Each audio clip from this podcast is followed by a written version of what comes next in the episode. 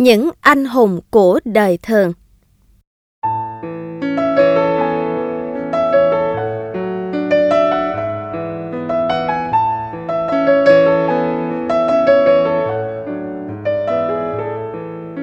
Tính cách không thể được hình thành trong điều kiện dễ dàng và tĩnh lặng.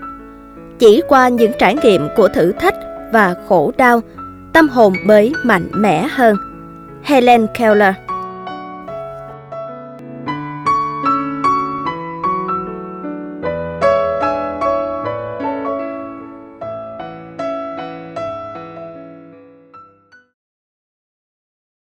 một người vì mọi người. Đây là câu chuyện do một vị linh mục cao tuổi kể lại vào một ngày chủ nhật. Đó là một câu chuyện có thật xảy ra khi ông còn phục vụ trong quân ngũ. Một ngày nọ, vị trung sĩ huấn luyện cho doanh trại của ông bất thình lình ném một quả thủ pháo vào một nhóm lính trẻ. Tất cả những người lính đó đều bỏ chạy. Sau đó, vị trung sĩ từ tốn nói cho họ biết rằng quả lựu đạn đó thật ra không được cài kiếp nổ và ông làm vậy chỉ để xem phản ứng của họ như thế nào mà thôi. Ngày hôm sau, có một tân binh gia nhập vào nhóm lính đó. vì trung sĩ huấn luyện yêu cầu những người lính không được nói với anh lính mới này về những gì sắp xảy ra. Khi trung sĩ ném quả lựu đạn vào nhóm lính, người lính mới đó không hề biết rằng nó sẽ không nổ anh đã dũng cảm lao vào, nằm đè lên quả lựu đạn để ngăn không cho nó gây thương tổn đến những người khác. Anh ấy sẵn sàng hy sinh vì đồng đội của mình. Năm đó, người lính trẻ ấy đã được trao tặng huân chương cao quý duy nhất cho lòng can đảm và tinh thần quả cảm của mình. Đó là tấm huân chương chưa một ai từng nhận được trong những cuộc chiến trước đó.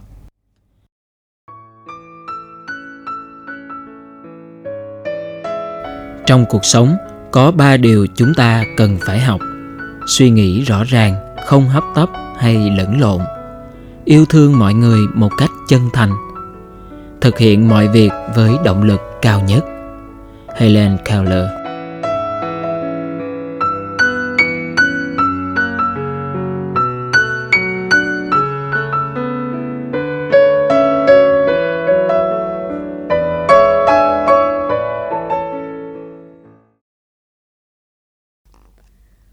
một việc làm ý nghĩa. Một cậu bé đến tham dự buổi bán đấu giá những chiếc xe đạp đã bị giam kho lâu ngày ở sở cảnh sát. Cậu đến từ sáng sớm và tìm được một chỗ ngồi ở hàng ghế đầu tiên. Mỗi lần người điều khiển bắt đầu cuộc đấu giá, cậu đều nói, con trả một đô la thưa ông. Giá đưa ra mỗi lúc một cao, cho đến khi từng chiếc xe đạp lần lượt được bán cho những người trả giá cao nhất. Và mỗi lần như vậy, cậu bé đều đưa ra giá một đô la.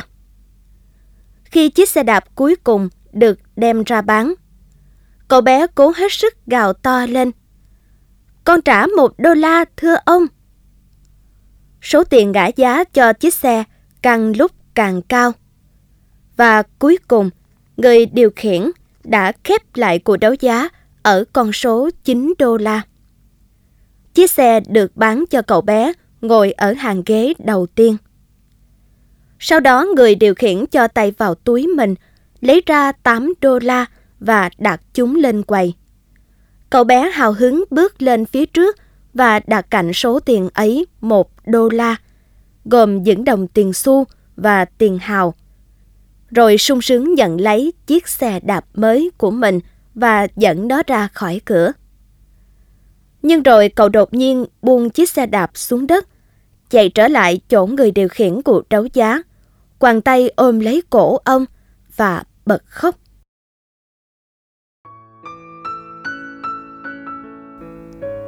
Nếu bạn muốn được hạnh phúc, trong một giờ hãy chợp mắt một lát. Trong một ngày hãy đi câu cá. Trong một tháng hãy kết hôn trong một năm, hãy thừa hưởng một gia tài. Suốt một đời, hãy giúp đỡ một ai đó. Ngạn ngữ trung hoa.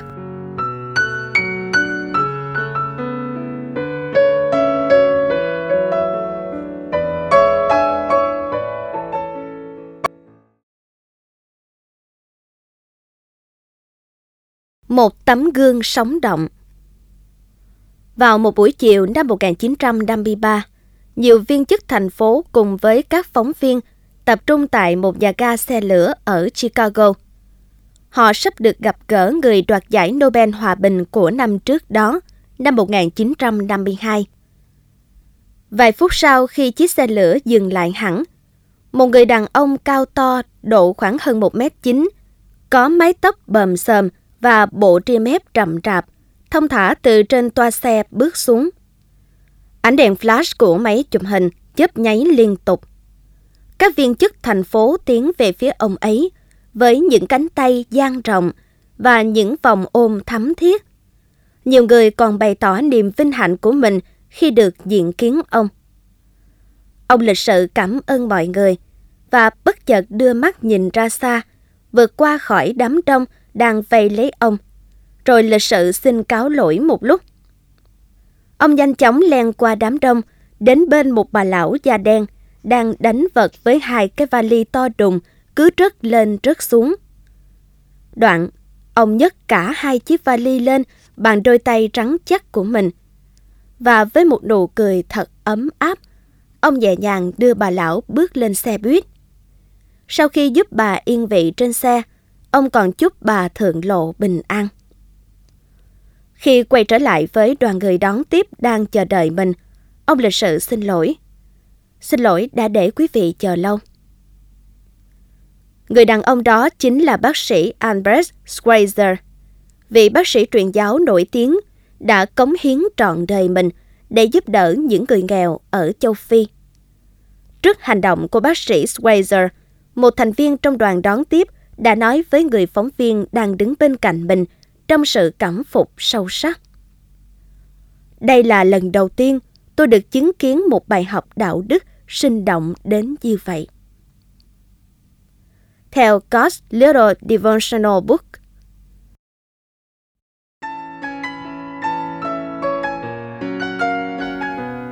có hai cách để truyền đi ánh sáng trở thành ngọn đến hoặc là tấm gương để phản chiếu những tia sáng từ ngọn đến đó edith wharton.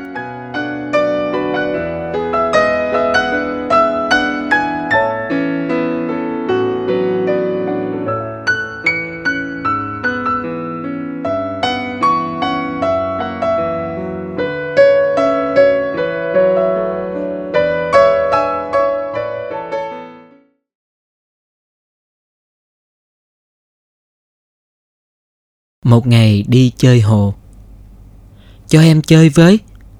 Cậu bé có thần kinh không bình thường, Chạy đến nói với tôi Khi trông thấy tôi đang ôm một trái banh. Được thôi, Tôi đáp lời. Tôi ném trái banh về phía nó. À em chụp được rồi. Thằng bé reo lên. Tốt lắm, Bây giờ em ném nó lại cho anh đi. Tôi hăm hở nói. Thằng bé ném trái banh lại. Tôi chụp lấy và lặn xuống nước. Cháu không cần phải làm như vậy đâu. Người mẹ nãy giờ vẫn dõi theo đứa con tội nghiệp đang chơi đùa, nói nhỏ với tôi. Không có gì đâu cô ạ, à, chỉ là vui thôi mà. Tôi cười đáp lại lời của người mẹ.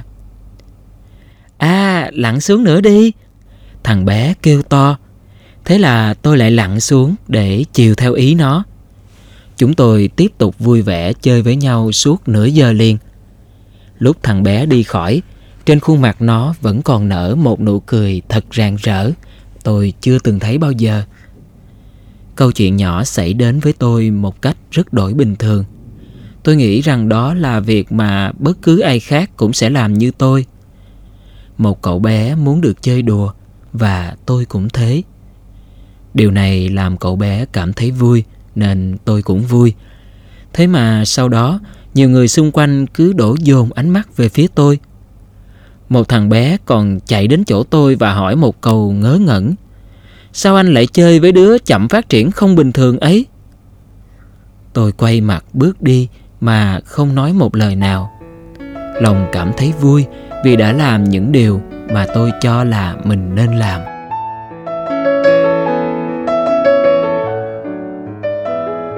khi có một người bạn thật sự, bạn sẽ nhận được nhiều hơn những gì mình đã chia sẻ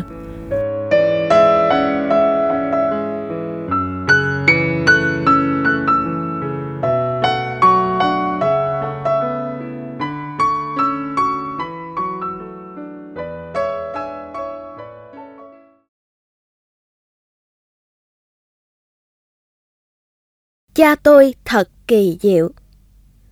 Em gái của tôi sinh ra vào tháng 1.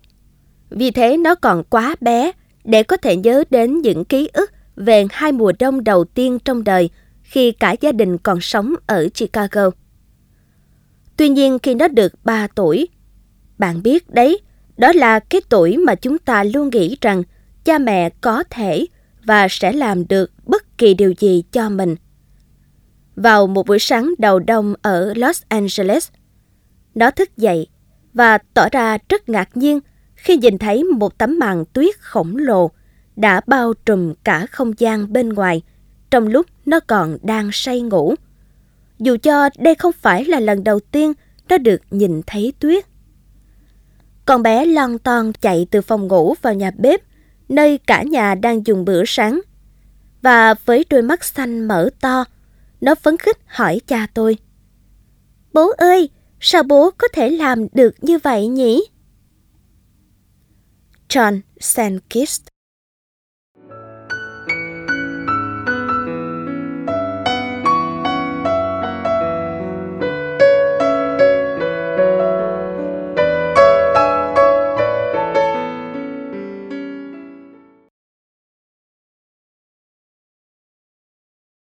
Lời cảm ơn muộn màng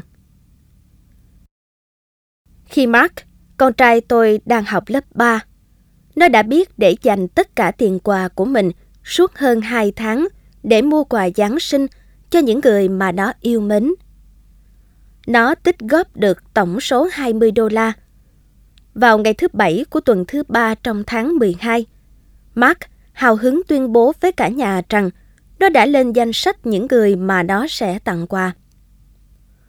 Tôi lái xe chở con đến cửa hàng tạp hóa nằm trong thị trấn. Một kiểu cửa hàng hiện đại mà trước đây chúng tôi thường gọi là cửa hàng 5 và 10 xu. Mark cầm lấy một cái giỏ và tự mình đi thẳng vào cửa hàng. Trong khi tôi kiên nhẫn đọc một quyển sách, chờ thằng bé ở bên ngoài. Phải mất hơn 45 phút Mark mới chọn xong những món quà mà chắc hẳn đó rất tâm đắc. Nó tiến đến quầy tính tiền với nụ cười thật hân hoan trên gương mặt. Nhân viên thu ngân lần lượt cầm những món hàng Mark mua, đưa qua máy tính tiền. Mark đã cố gắng chọn mua những thứ có giá vừa đủ với số tiền của mình. Nó cho tay vào túi quần lấy tiền ra trả. Không còn xu nào trong túi cả túi quần của thằng bé bị thủng một lỗ và tiền mất hết, không còn lấy một xu. Mark bối rối đứng giữa quầy với cái giỏ hàng trên tay, nước mắt lăn dài xuống má.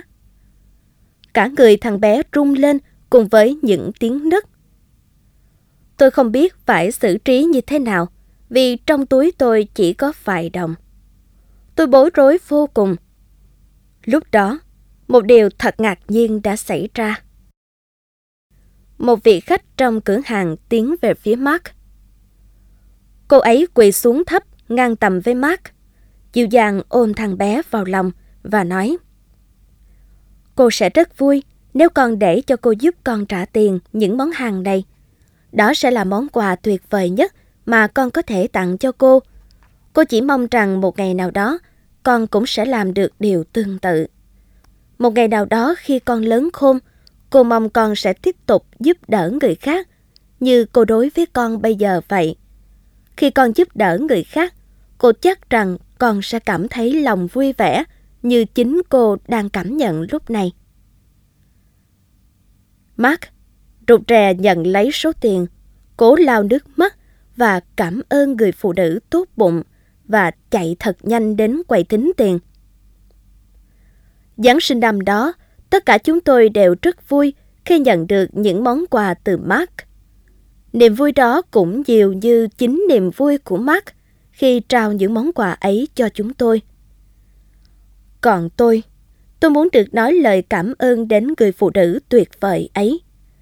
Tôi muốn kể cho cô ấy nghe rằng, bốn năm sau lần gặp gỡ đó, Mark vẫn luôn nhớ đến cô, và nó đã đi đến từng nhà để quyên góp chăn mền quần áo cho những nạn nhân của trận hỏa hoạn thảm khốc ở Auckland. Cũng như Mark, tôi thường nghĩ về cô mỗi lần đem thức ăn đến cho những gia đình vô gia cư. Và tôi muốn hứa với cô ấy rằng Mark và tôi sẽ không bao giờ quên tiếp tục thực hiện những điều tốt đẹp này với nhiều người khác nữa. Laurie Pines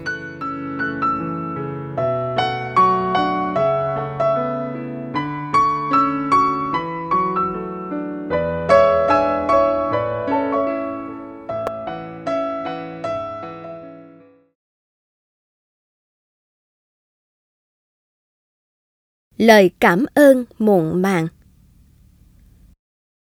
Khi Mark, con trai tôi đang học lớp 3, nó đã biết để dành tất cả tiền quà của mình suốt hơn 2 tháng để mua quà Giáng sinh cho những người mà nó yêu mến. Nó tích góp được tổng số 20 đô la. Vào ngày thứ Bảy của tuần thứ ba trong tháng 12, Mark hào hứng tuyên bố với cả nhà rằng nó đã lên danh sách những người mà nó sẽ tặng quà. Tôi lái xe chở con đến cửa hàng tạp hóa nằm trong thị trấn. Một kiểu cửa hàng hiện đại mà trước đây chúng tôi thường gọi là cửa hàng 5 và 10 xu. Mark cầm lấy một cái giỏ và tự mình đi thẳng vào cửa hàng. Trong khi tôi kiên nhẫn đọc một quyển sách, chờ thằng bé ở bên ngoài. Phải mất hơn 45 phút Mark mới chọn xong những món quà mà chắc hẳn nó rất tâm đắc. Nó tiến đến quầy tính tiền với nụ cười thật hân hoan trên gương mặt. Nhân viên thu ngân lần lượt cầm những món hàng Mark mua, đưa qua máy tính tiền. Mark đã cố gắng chọn mua những thứ có giá vừa đủ với số tiền của mình.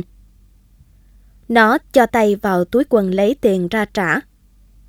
Không còn xu nào trong túi cả. Túi quần của thằng bé bị thủng một lỗ và tiền mất hết, không còn lấy một xu. Mark bối rối đứng giữa quầy với cái giỏ hàng trên tay, nước mắt lăn dài xuống má.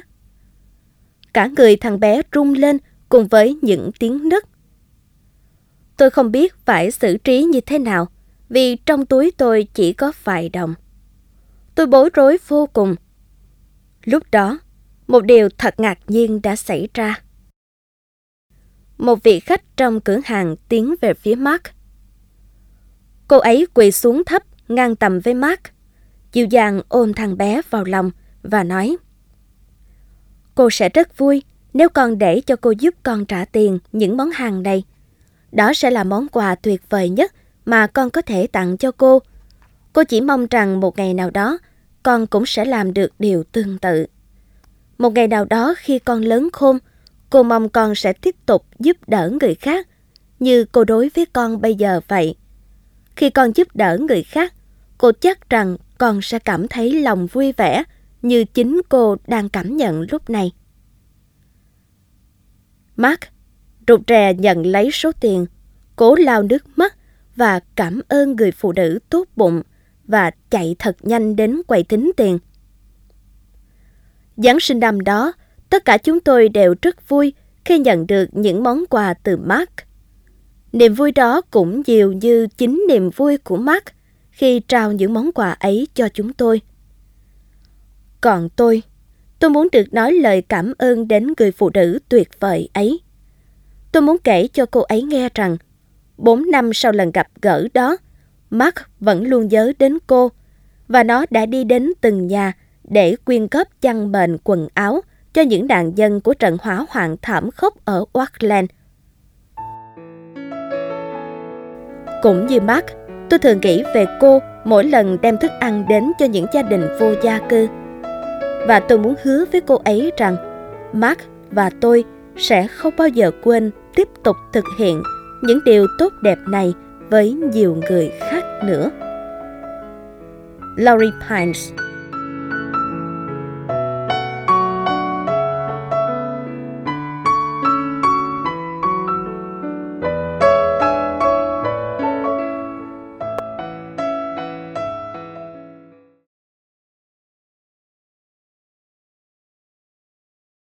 Xin cho tôi biết. Trước đây tôi từng làm công việc của một nhân viên tổng đài. Tất cả những gì bạn phải làm chỉ là quay số 411 để gặp tôi. Tổng đài 411 sẽ cung cấp số điện thoại khi có người cần hỏi.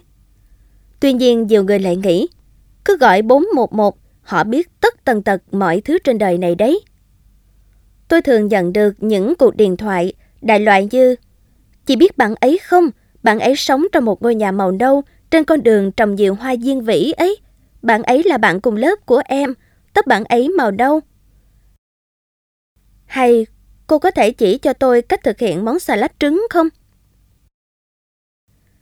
Và rồi một ngày kia, khi lễ Giáng sinh sắp đến, tôi nhận được một cuộc điện thoại. Tôi nhấc máy và câu nói quen thuộc của mình. Dịch vụ trợ giúp danh bà điện thoại xin nghe. Đầu dây bên kia là giọng nói đượm vẻ cô độc của một người đàn ông xem ra đã lớn tuổi. Cô ơi, tôi cần... Con mèo của tôi cần được ăn. Giọng nói của ông ấy nghe như đang cầu khẩn. Nhưng tôi buộc lòng phải gác máy. Theo quy định, chúng tôi không được phép thông tin bất kỳ điều gì khác ngoài các số điện thoại nằm trong danh bạ. Vì thế tôi đã tắt máy. Ông ấy gọi lại. Và thật kỳ lạ, tôi lại nhận điện thoại của ông một lần nữa. Với giọng nói yếu ớt, ông thì thào. Cô ơi, làm ơn đừng tắt máy. Con mèo tội nghiệp của tôi, nó đang đói lắm. Tất cả những gì tôi muốn trong Giáng sinh này là có một chút thức ăn cho nó. Cô ơi, làm ơn, làm ơn giúp tôi với. Tôi có thể làm gì bây giờ đây? Giọng nói của người đàn ông tội nghiệp đó nghe thật chân thành. Mình cần phải làm một cái gì đó. Tôi liền hỏi ông địa chỉ và bảo ông hãy để tôi nghĩ xem có thể giúp được gì cho ông. Lúc đó tôi chỉ biết rằng mình cần phải làm một điều gì đó cho ông lão tội nghiệp này và con mèo nhỏ đáng thương của ông. Tôi đến gặp giám sát viên và xin phép được nghỉ sớm. Ngoài trời, màn đêm đang dần buông xuống và tuyết đã bắt đầu rơi. Tôi rời khỏi văn phòng và đi đến một cửa hàng bách hóa cách đó không xa. Sau đó tôi mua một gói thức ăn lớn dành cho mèo. Buộc nó lại bằng một dải ri bằng màu đỏ thật to và gắn lên đó một tấm thiệp của ông già Noel. Tôi lấy từ trong túi ra mảnh giấy, ghi địa chỉ của ông lão và bắt đầu đi tìm già của ông ấy. Ngôi nhà nằm trong một khu phố tồi tàn. Khi tôi tìm đến nơi, trời đã tối sầm và tuyết vẫn đang rơi. Tôi bước về phía hiên nhà, rón rén đi lên những bậc thang ẩm mốc kêu cót két. Tôi đặt gói thức ăn cho mèo xuống, nhấn chuông cửa, rồi vội vàng chạy ra xe để núp. Từ nơi ẩn đáo của mình, tôi nhìn thấy một ông lão với vóc dáng gầy gò, đang chậm chậm mở cửa. Nụ cười rạng rỡ trên gương mặt quắt queo đầy những nếp nhăn của ông khi nhìn thấy gói thức ăn và đập tấm thiệp. Chính là món quà Giáng sinh ý nghĩa nhất mà tôi từng nhận được trong đời. Molly Melville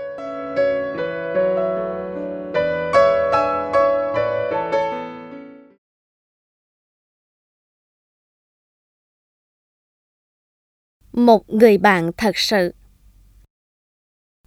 Willie, đứa con trai 6 tuổi của tôi, vô cùng vui sướng khi vừa tỉnh giấc, đã thấy nàng tiên răng để lại cho mình một đô la.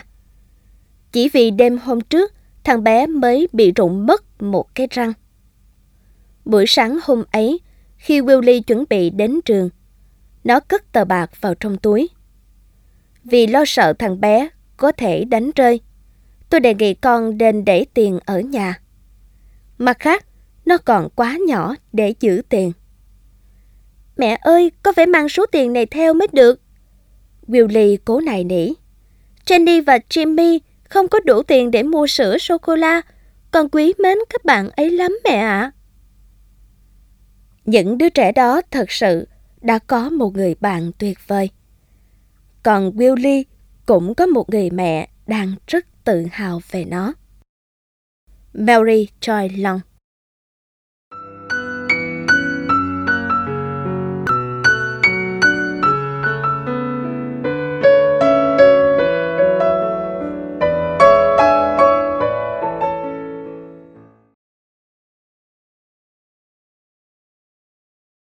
Mừng ngày đoàn tụ Năm 1921, ông bà tôi buộc phải di tản khỏi nước Nga do những cuộc tàn sát dưới thời Nga Hoàng đã khiến nhiều gia đình người Do Thái phải rời bỏ quê hương mình.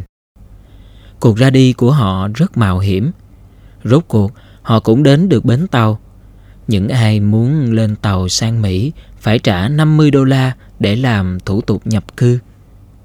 Chú tôi, lúc đó đang sinh sống ở Mỹ, đã gửi số tiền ấy cho ông bà tôi. Trong lúc bước lên tàu, ông tôi để ý thấy một cậu bé đang khóc với vẻ lo lắng khổ sở. Ông tiến đến chỗ cậu bé. Cậu bé vừa khóc vừa nói với ông rằng cậu đã mất hết tiền và sẽ không thể đến được nước Mỹ. Ông tôi không ngần ngại đưa cho Isadore Fetterman, tên của cậu bé, 50 đô la của mình. Ngay khi tàu cập bến nước Mỹ, ông phải liên lạc với chú tôi và bảo rằng ông cần thêm tiền. Ông tôi phải chờ đợi mất vài ngày. Cuối cùng, mọi người đều được đặt chân lên đất Mỹ. 15 năm sau, khi ông tôi đang ở trong cửa hàng bán đồ đồng nát của mình, một chiếc xe hơi hiệu limousine sang trọng đổ ngay trước cửa hàng và từ trong xe, hai người đàn ông bước ra. Họ xin được gặp Benjamin Lasensky. Ông tôi trả lời rằng người họ muốn tìm chính là ông. Người đàn ông to cao tự giới thiệu mình là Isador Fetterman và kính cẩn đưa cho ông tôi một tấm ngân phiếu còn để trống. Anh ấy nói, cháu nợ ông sự thành công và cuộc sống hạnh phúc mà cháu đã có được ở nước Mỹ này. Hãy cho cháu cơ hội để bày tỏ lòng biết ơn của mình. Ông hãy điền vào tấm ngân phiếu này bất cứ số tiền nào ông muốn. Isador lúc bấy giờ đã là một triệu phú nổi tiếng. Ông gọi chú tôi đến và kể cho chú nghe mọi chuyện. Chú tôi nghe xong liền nói với ông Con nghĩ chúng ta chỉ cần điền vào đó số tiền 50 đô la mà ngày trước chúng ta đã đưa cho cậu ấy thôi, bố ạ. À. Và ông của tôi đã làm như vậy. Thời gian trôi qua, ông tôi và anh chàng nọ lại mất liên lạc với nhau. Nhiều năm sau đó, một người em họ của tôi sống ở New York đã tình cờ biết được địa chỉ của Isador Fetterman trên một tờ báo. Anh ấy cũng đang sống trong cùng thành phố. Lần ấy cũng vừa đúng sinh nhật lần thứ 85 của ông tôi. Chúng tôi đã cố gắng liên lạc với Fetterman và mời anh ấy đến dự buổi tiệc sinh nhật của ông. Nhận được điện thoại của chú tôi, Fetterman hồ hởi trả lời Bằng bất cứ giá nào cháu cũng sẽ đến dự tiệc mừng thọ của ông. Và thế là Isadore Fetterman đã đến dự buổi tiệc sinh nhật lần thứ 85 của ông tôi. Và đó quả là một ngạc nhiên đầy thú vị dành tặng ông tôi. Tại buổi tiệc, Isadore đã kể cho tất cả mọi người ở đó nghe câu chuyện làm sao anh ấy có thể đến được nước Mỹ và thành công như hôm nay.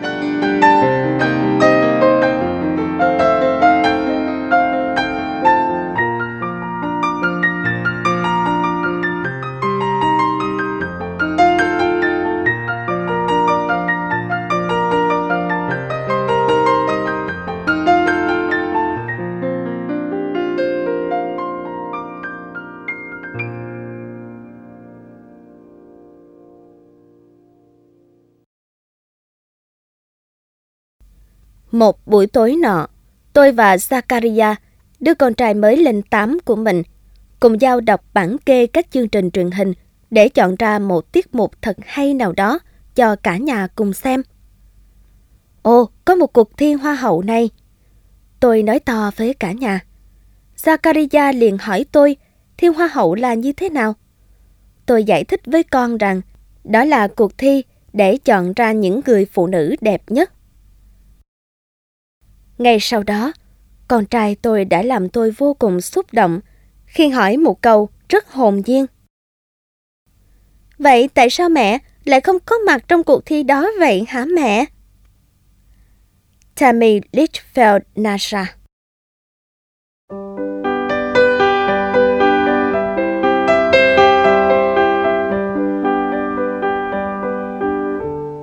tình cảm gia đình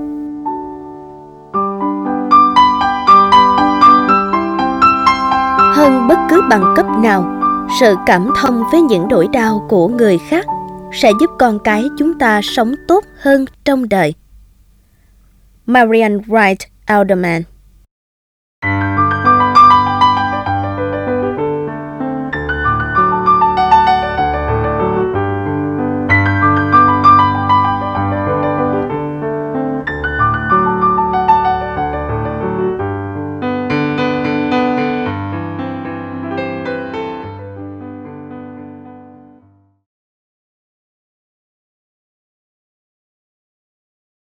Một người cha vĩ đại Một người đàn ông vĩ đại đã ra đi mãi mãi vào ngày hôm nay.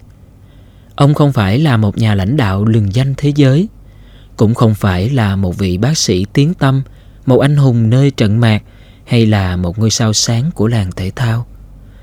Ông ấy cũng không phải là một ông trùm kinh doanh vì bạn sẽ không bao giờ đọc thấy tên ông trên bất kỳ một tạp chí tài chính nào cả. Nhưng với tôi, Ông là một trong những người vĩ đại nhất từng sống trên cõi đời này. Ông chính là cha của tôi. Có lẽ bạn sẽ cho rằng cha tôi là người không bao giờ quan tâm đến danh lợi hay quyền cao chức trọng. Và sự thật đúng là như vậy. Cha tôi chỉ làm những công việc rất đổi bình thường. Chẳng hạn như cha luôn thanh toán đúng hạn các hóa đơn nước, điện thoại hàng tháng. Thường đi lễ nhà thờ cùng với mọi người trong gia đình vào ngày Chủ nhật và tận tụy làm những công việc của một vị hội trưởng hội phụ huynh ở trường học của các con. Tối tối, cha lại giúp chúng tôi làm bài tập và vào mỗi tối thứ năm, cha lại chở mẹ đi mua sắm các thứ cần thiết cho gia đình. Trong bất cứ việc gì, dù lớn hay nhỏ, cha tôi luôn đóng một vai trò trụ cột của gia đình. Vắng cha một ngày là ngay tức khắc Cả nhà tôi cảm thấy buồn tẻ và trống vắng. Đêm nay là đêm đầu tiên tôi không còn có cha bên cạnh. Trong tôi chỉ còn lại một cảm giác đau buồn, hụt hẫng. Tôi không biết phải làm gì khi còn lại trơ trọi một mình.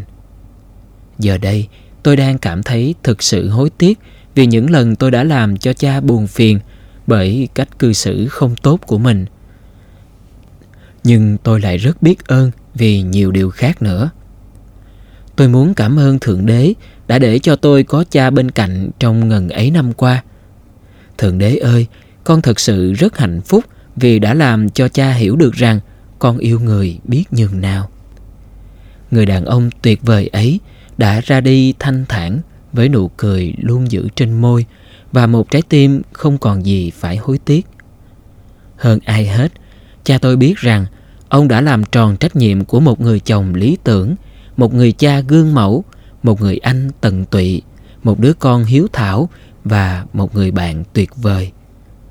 Tôi tự hỏi, liệu có bao nhiêu nhà triệu phú trên thế gian này làm được điều đó?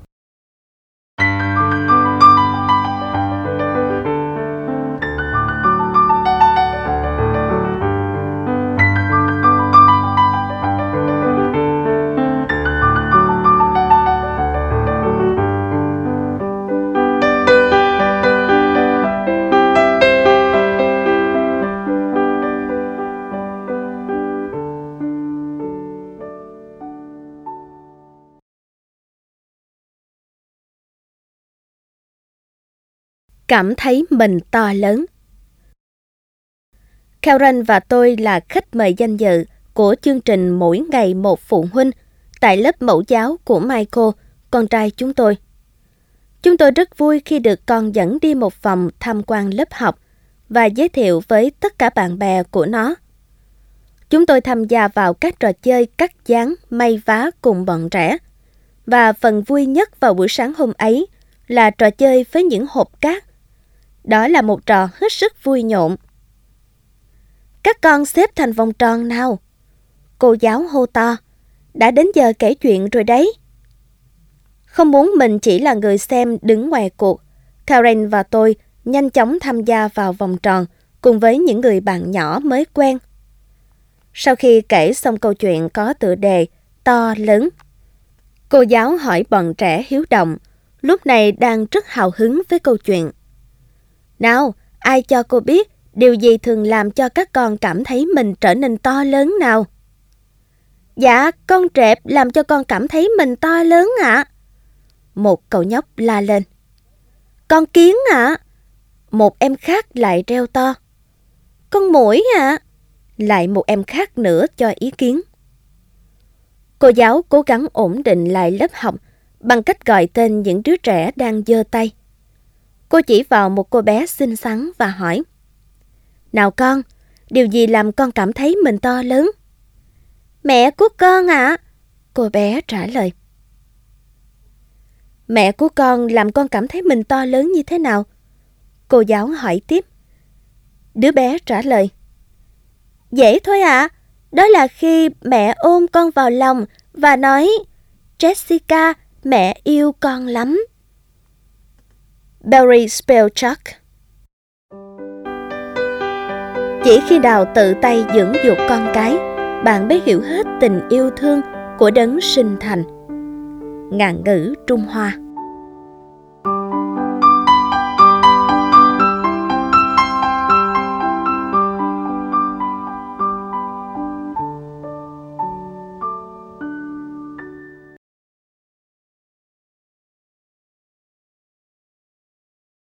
mua thêm xăng. Cha của Bob là nhân viên bán xe hơi ở Stockton. Chiếc Cadillac đời 1958 chính là niềm vui và là niềm tự hào của ông. Bạn biết không, nó như một chiếc thuyền dài gần bằng một dãy phố. Cửa hai bên hông của nó cứ như là những cái vây cá dang rộng gần như đến tận thiên đường. Nó được chăm sóc cẩn thận như thể là chiếc xe duy nhất trên đời này đáng được người ta chăm sóc kỹ đến như vậy. Chiếc xe đó chưa bao giờ bị bỏ mặt ngoài mưa gió, mà nó luôn được ông chùi rửa và đánh bóng hết sức cẩn thận. Nó là một trường hợp điển hình của những chiếc xe bốn bánh luôn được người ta nâng niu, gìn giữ như báu vật. Anh chàng Pop vừa bước qua tuổi 16 và vừa mới lấy được bằng lái xe. Khi nhìn thấy niềm khát khao cháy bỏng của con trai mình mong muốn được ngồi vào sau tay lái của chiếc Cadillac ấy. Ông đã đưa cho cậu 3 đô la và nhờ cậu đi đổ xăng ở cách nhà họ không xa lắm. Lòng tràn ngập niềm tự hào và phấn khởi của tuổi trẻ.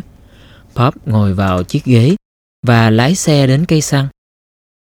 Gương mặt cậu hớn hở với một nụ cười thật tươi khi chờ anh nhân viên bơm đầy bình xăng, lau chùi các cửa kính, kiểm tra dầu nhớt và độ căng của bánh xe. Hãy nhớ đây là năm 1960 mà. Nhưng rồi điều mà cậu không lường trước đã xảy đến. Trả tiền xong, khi lùi xe lại, Bob rẽ sát đến nỗi quẹt mạnh toàn bộ một bên xe vào cây cột bê tông gần đó. Bạn biết rồi đấy, nó quá dài mà. Bob cảm thấy như vừa bị ai đó dán một đòn chí mạng vào người mình vậy. Và ngay lúc ấy, cậu đã nghĩ đến chuyện chạy trốn. Ý nghĩ phải đối diện với cha lúc này quả là đáng sợ đối với Bob. Cha cậu nổi tiếng là một người rất nghiêm khắc và khó tính mà. Lúc này, cậu không thể biết được giữa cơn thịnh nộ của cha với sự thất vọng tràn trề của ông, cái nào sẽ tệ hại hơn. Bất kể như thế nào đi nữa, thì cậu biết mình vẫn phải trở về và đối diện với cha. Cậu quyết định lái xe về nhà đậu xe lại và chậm chạp bước từng bước vào nhà gặp cha. Mặt cậu cúi gầm xuống đất, cổ họng nghẹn lại. Nhìn vẻ mặt của con trai, ông bố dường như đã đoán được chuyện gì xảy ra. Ông không nói gì mà lặng lẽ ra hiệu cho Bob cùng ông trở ra ngoài để xem xét thiệt hại. Một mảng trầy đáng kể bên hông xe. Bob với vẻ mặt buồn rười rượi bắt đầu kể lại cho cha nghe mọi chuyện. Hai bố con đứng đấy một lúc lâu như hai pho tượng. Cha cậu vẫn không nói một lời nào. Cuối cùng, Pop mạnh dạn nhìn cha và nói bằng một giọng run run. Cha ơi, con xin lỗi, con phải làm gì bây giờ đây? Người cha thận trọng cho tay vào túi quần, lấy ví tiền và rút ra hai đô la. Ông đưa tiền cho Bob, nhìn thẳng vào mắt cậu và nói Con trai, cha nghĩ con nên quay trở lại đó và đổ thêm một ít xăng giúp cha nhé.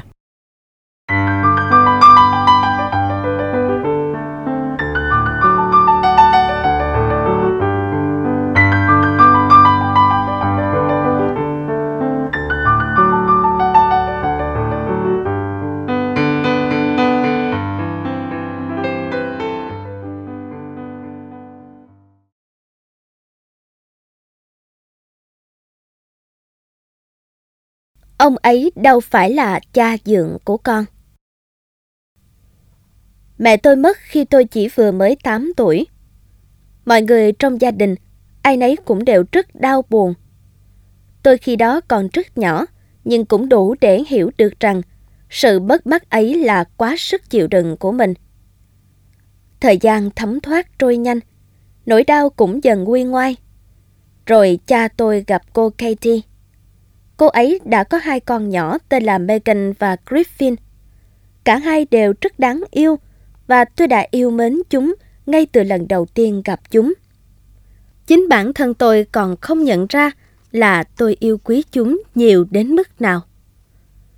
Một năm rưỡi sau đó, cha kết hôn với cô Katie.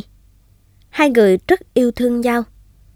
Tại lễ cưới, cô bé Megan súng xính trong chiếc áo đầm trắng xinh làm phụ dâu còn nhóc Griffin trông chững chạc hẳn với bộ đồ vest tí hon dành cho chàng rể phụ. Tôi lại một lần nữa nhận ra mình yêu mến hai bé Megan và Griffin biết bao. Sau đám cưới, chúng tôi vẫn thường xuyên phải di chuyển qua lại giữa nhà tôi và nhà cô Katie, cho đến khi tìm được một căn nhà đủ lớn cho cả đại gia đình mới này. Đó là điều đương nhiên và mọi thành viên của cả hai gia đình đều mong muốn. Một tối nọ, chúng tôi cùng sang nhà cô Katie và lần lượt từng người hôn tạm biệt cô trước khi ra về. Megan và Griffin cũng đòi được ôm hôn mẹ chúng. Griffin là người cuối cùng. Sau khi cậu bé ôm hôn cô Katie, mẹ cậu bảo với con. Này Griff, con hôn tạm biệt cha dượng một cái đi nào và Griffin tỏ ra giận dỗi khi đáp lại lời mẹ. Cha đâu phải là cha dượng, đó là cha của con cơ mà. Jay Cowley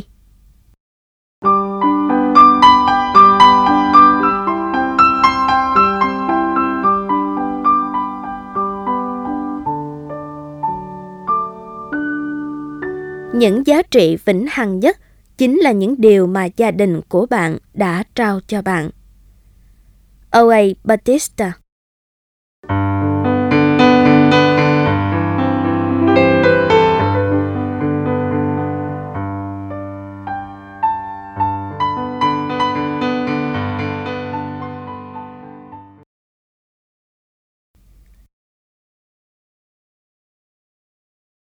vẫn luôn bên con Philly và Kay dường như khó mà tin được những gì chúng vừa nghe thấy. Cả ba và mẹ đều cho phép hai đứa được tự do khám phá công viên trò chơi suốt cả buổi sáng ư. Điều này hầu như nằm ngoài sức tưởng tượng của cả Billy lẫn nhóc thì Kay. Tại sao lại như vậy? Điều đó có nghĩa là chúng có thể chạy nhảy khắp công viên, nhanh bao nhiêu tùy thích, chơi hết trò chơi này đến trò chơi khác có nghĩa là chúng có thể tham gia bất kỳ trò nào chúng thích. Trò nào trước cũng được và bao nhiêu lần cũng được. Ôi, thật là tự do làm sao. Nhưng chỉ với một điều kiện duy nhất. Hai anh em phải luôn đi chung với nhau và cả hai phải có mặt ở trung tâm mua sắm vào đúng 12 giờ trưa. Billy và Kay chỉnh lại đồng hồ của chúng cho khớp với đồng hồ của ba, rồi nhanh chóng chạy biến đi để bắt đầu cuộc chơi của mình. Hai anh em đã có một buổi sáng thật tuyệt vời. Chúng thậm chí còn quay trở lại trung tâm mua sắm sớm hơn vài phút để nghỉ ngơi đôi chút. Không mà sao được khi chúng cứ chạy nhảy liên tục khắp nơi. Kay này, em nghĩ mình có nên kể lại với ba mẹ về người đàn ông đáng sợ đi theo chúng ta lúc nãy không? Billy hỏi. Không, Kay trả lời. đừng làm mẹ phải sợ. Vậy anh nghĩ em có nên thú nhận với ba là em đã để quên một trong những món quà lưu niệm mà em đã mua ở gần chỗ chơi trò chơi cuối không? Kay hỏi. Không, Billy đáp. Nếu là anh, anh sẽ không nói. Nhưng anh vẫn không thể tin được ba mẹ lại để cho tụi mình tự do khám phá hết mọi trò thú vị suốt cả buổi sáng như vậy đâu, Kay ạ. À. Billy thở dài và nhún vai. Em cũng vậy, Kay đáp. Em nghĩ chắc ba mẹ cho rằng anh em mình đã lớn rồi. Cũng vừa lúc đó, ba mẹ bọn trẻ xuất hiện. Hai đứa đi chơi có vui không nào? Người mẹ hỏi và ra vẻ rất tò mò. Rất vui ạ. À. Kay trả lời mẹ một cách hào hứng. Có điều này chắc chắn các con không tin được đâu. Người cha vừa nói vừa cầm một cái túi nhỏ đưa về phía bọn trẻ. Khi ba mẹ tình cờ đi ngang qua một trong những khu trò chơi ở đây thì thấy có ai đó đã bỏ quên cái này ở đằng sau một chiếc xe. Nó khá đẹp đấy chứ. Úi cha, đó là của con. Kay reo lên, con đã để quên nó ở đấy, còn không ngờ là ba lại tìm thấy nó. Thật là may mắn anh Billy nhỉ? Hai đứa con có thấy một người đàn ông trông có vẻ rất đáng sợ ở khu vực đó không? Mẹ lại hỏi chúng. Bill đáp. Dạ có, chúng con có thấy ông ấy. Ông ấy thật là kỳ lạ, nhưng chúng con cứ phớt lờ ông ta mẹ ạ. Và mãi cho đến 10 năm sau đó, khi cả hai đều đã là sinh viên đại học, Billy và Kay mới hiểu ra rằng ba và mẹ lúc nào cũng ở bên cạnh hai đứa, chỉ cách chúng vài bước chân.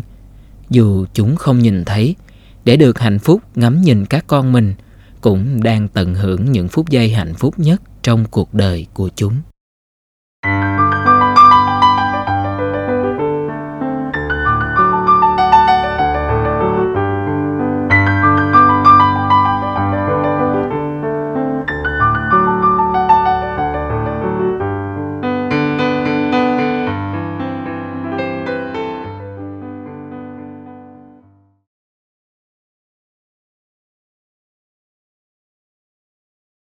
Giây phút quan trọng Alex được dịp ra khỏi thị trấn trong một chuyến công tác cho tòa soạn báo nơi anh đang làm việc. Thật ra anh cũng đang mong có dịp được thoát khỏi cái văn phòng ngột ngạt cùng một núi công việc gia đình của mình. Buổi chia tay gia đình trước chuyến công tác của anh diễn ra không mấy suôn sẻ. Trin, vợ Alex, cứ mãi lo lắng về việc một mình phải gánh vác tất cả trách nhiệm trong nhà khi anh đi xa. Còn Alex lại quá bận rộn nên không nhận thấy sự lo âu của vợ. Khi mọi thứ còn đang rất bề bộn thì Matthew, đứa con trai 8 tuổi của họ, đến hỏi bà nó xem liệu bà có về kịp xem buổi hòa nhạc của lớp thằng bé vào tối thứ năm tuần tới hay không. Alex trả lời con. Rất tiếc con trai à, ba phải đi công tác xa nên có lẽ không về kịp được đâu. Và anh chỉ nói với con như thế mà thôi. Anh mau chóng chào tạm biệt mọi người và rời khỏi nhà. Trong chuyến công tác xa thị trấn này, Alex và người thợ nhiếp ảnh của tòa soạn sẽ phải làm một cuộc hành trình đến đèo Columbia ở khu vực sông Columbia. Lúc họ tiến gần đến hẻm núi, Alex để ý quan sát tất cả những người đang chơi lướt sóng và cả những du khách đi tàu. Thật là một cuộc sống lý tưởng, thảnh thơi, không phải lo lắng, cũng chẳng vướng bận trách nhiệm. Alex chợt tự hỏi mình đã sai lầm ở điểm nào. Làm sao anh có thể bỏ lỡ một cuộc sống tốt đẹp như vậy? Đêm cuối cùng của chuyến công tác, khi ngồi một mình trong căn phòng của khách sạn, đột nhiên Alex cảm thấy vô cùng trống vắng. Một cảm giác như là mình không thuộc về một nơi nào cả. Không phải ở nhà, chẳng phải ở đây hoặc bất cứ nơi nào khác cả. Những điều mà trước đây dường như rất quan trọng đối với anh, thượng đế, hôn nhân, con cái, công việc, giờ đây như đang trôi ra khỏi cuộc đời anh. Và rồi Alex thoáng nhìn thấy trong vali của mình một tấm thiệp màu xanh nằm bên dưới mấy bộ quần áo đã được vợ sắp xếp rất ngay ngắn. Tấm thiệp đó là của Trin. Trên đó có ghi, Em sẽ mãi mãi yêu anh Anh nhìn tấm thiệp Và cả nét chữ quen thuộc của Trin Mà thấy lòng mình xe lại Trong phút chốc, Alex biết rõ mình thuộc về nơi nào Ngày tiếp theo, Sau một cuộc phỏng vấn kéo dài cho phần tin tức đặc biệt của tờ báo và một chuyến hành trình vội vã trở về nhà. Alex hối hả chạy đến buổi hòa nhạc của Matthew, Và may thay, anh đến nơi vừa kịp lúc. Lúc anh lao vào hội trường tìm chỗ ngồi, Dean đứng bật dậy đón anh Trong sự ngạc nhiên, xen lẫn vui mừng. Rồi dẫn anh đến ghế ngồi của họ. Chị đã đặt trước hai chỗ ở hàng ghế thứ hai. Chỉ để phòng hờ thôi. Chị từng nhủ thầm khi làm điều đó. Khi ban nhạc diễu hành trên khán đài. Matthew nhìn thấy cả ba và mẹ đang ngồi cạnh nhau. Cậu bé liền vẫy tay thật nồng nhiệt để chào họ. Alex nhận ra con. Bèn đứng dậy và vẫy tay lại. Cốt là để khích lệ nó trong phần biểu diễn sắp tới. Đoạn anh quay sang Trin Và nói với nụ cười còn giữ nguyên trên khuôn mặt. Được về nhà mình, thật là hạnh phúc.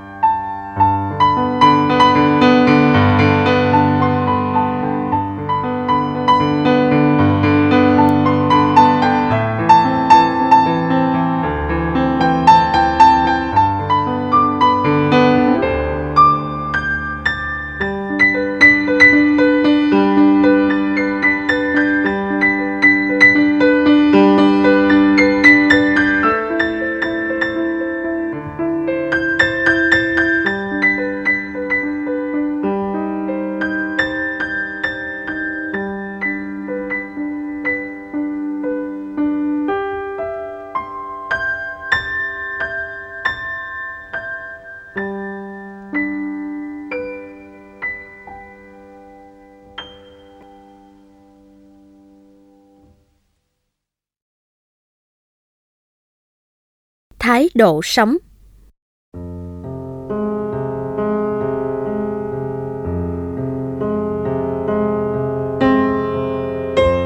Một người hạnh phúc không phải là người có được những điều kiện thuận lợi, mà đó chính là những người luôn giữ cho mình một thái độ sống đúng đắn trong mọi hoàn cảnh. Hot Downs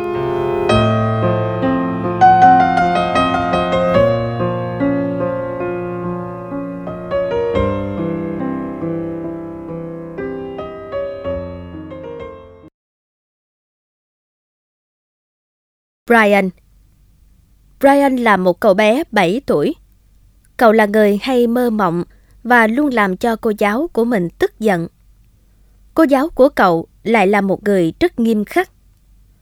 Một hôm Brian đến trường trễ một tiếng đồng hồ.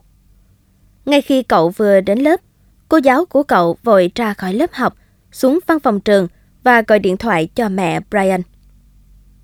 Hôm nay Brian đi học trễ một tiếng đồng hồ. Cô giáo nói, tôi gần như hết chịu nổi rồi. Cả ngày hôm đó, mẹ Brian hết sức lo lắng. Cuối cùng Brian cũng về đến nhà. Brian, có chuyện gì xảy ra ở trường vậy con? Dạ, con đi học trễ, cô giáo của con rất giận. Mẹ biết rồi, cô ấy đã gọi điện cho mẹ. Mà chuyện gì đã xảy ra vậy? Dạ, Brian bắt đầu kể lại câu chuyện của mình. Chắc trước đó trời có mưa, con thấy có rất nhiều sâu ở khắp hai bên vỉa hè. Cậu ngưng lại một lúc rồi nói tiếp. Con biết các em nhỏ sẽ dẫm lên chúng, nên con cố đem bỏ chúng lại vào trong những cái lỗ. Cậu ngước nhìn mẹ. Con mất rất nhiều thời gian để làm việc đó, vì chúng không chịu đi mẹ ạ. À. Người mẹ ôm cậu vào lòng. Mẹ yêu con lắm, Brian à. Bà nói.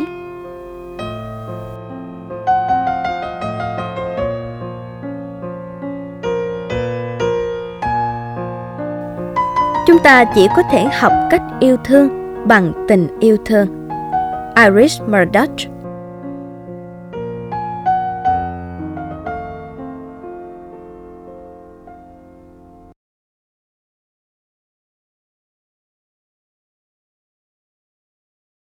những mong đợi lớn lao. Pete Rose, một vận động viên bóng chày nổi tiếng, người mà tôi chưa từng gặp bao giờ. Thế mà anh lại dạy cho tôi một bài học rất quý giá, đã làm thay đổi cả cuộc đời tôi. Hôm đó, Pete Rose được phỏng vấn trên truyền hình về việc luyện tập của anh để năm đó có thể phá kỷ lục cao nhất từ trước đến nay của T. Cobb một vận động viên bóng chày nổi tiếng khác. Một phóng viên mạnh miệng hỏi anh một câu cắt cớ. Pete, anh chỉ cần 78 cú đánh để phá kỷ lục. Vậy anh có nghĩ mình sẽ phải đánh bao nhiêu gậy để đạt cái đích đánh trúng 78 cú không? Không chút do dự, Pete nhìn vào người phóng viên nọ và thản nhiên trả lời. 78 Tay phóng viên vẫn chưa chịu buông tha Pete lớn tiếng hỏi lại. Thôi nào Pete, không lẽ anh nghĩ rằng mình có khả năng đánh 78 gậy sẽ trúng cả 78 hay sao? Rose bình tĩnh chia sẻ triết lý của mình với cả đám đông phóng viên đang nóng lòng chờ đợi lời giải thích của anh trước sự khẳng định có vẻ hơi khoác loát ban nãy. Mỗi lần bước vào vị trí phát bóng, tôi luôn mong đợi mình sẽ đánh trúng. Nếu tôi không mong đợi đánh trúng ngay lúc đầu tôi đã không có tư cách bước ra sân đầu tiên như thế này rồi. Nếu tôi ra sân mà chỉ hy vọng đánh trúng một gậy, anh nói tiếp, có lẽ tôi chẳng cần phải cầu nguyện mới đánh trúng được. Chính sự mong đợi tích cực đã giúp tôi thực hiện được chính xác tất cả những cú đánh của mình ở vị trí đầu tiên như vậy. Khi ngẫm lại triết lý sống của Pete Rose và suy nghĩ xem nên làm cách nào để áp dụng nó vào thực tiễn, Thú thực, tôi cảm thấy hơi bối rối. Là một doanh nhân, tôi vẫn hy vọng mình có thể đạt được những chỉ tiêu kinh doanh đã đặt ra. Là một người cha, tôi hy vọng mình luôn biết cách làm như thế nào để trở thành một người cha tốt. Là một người đàn ông đã kết hôn, tôi lại hy vọng mình là một người chồng tốt. Thực tế, cho đến bây giờ, tôi vẫn là một doanh nhân có đủ năng lực, một người cha không đến nổi tệ, và một nước lan quân có thể chấp nhận được. Ngay lập tức, tôi tự xác định với mình rằng chấp nhận được chưa hẳn là đủ. Tôi muốn trở thành một doanh nhân thật thành công, một người cha thật gương mẫu và một người chồng thực sự tuyệt vời. Nhờ câu nói của Pete, tôi đã thay đổi hẳn thái độ của mình, luôn hướng đến một sự mong đợi tích cực và kết quả đạt được nhờ thái độ này thật đáng ngạc nhiên. Tôi may mắn thành công trong một số thương vụ quan trọng. Tôi giật giải huấn luyện viên của năm khi dẫn dắt đội bóng của con trai mình đoạt ngôi vô địch giải liên đoàn bóng chày cấp tiểu học. Và tôi luôn dành cho vợ mình một tình yêu nồng nàn và đầy ấp như thuở ban đầu. Tôi luôn dành cho nàng sự quan tâm chăm sóc ý nhị, kể cả những khi tôi vắng nhà vì công tác. Gia đình chúng tôi luôn chung sống rất hạnh phúc bên nhau như thế. Xin cảm ơn ông, Beat Rose.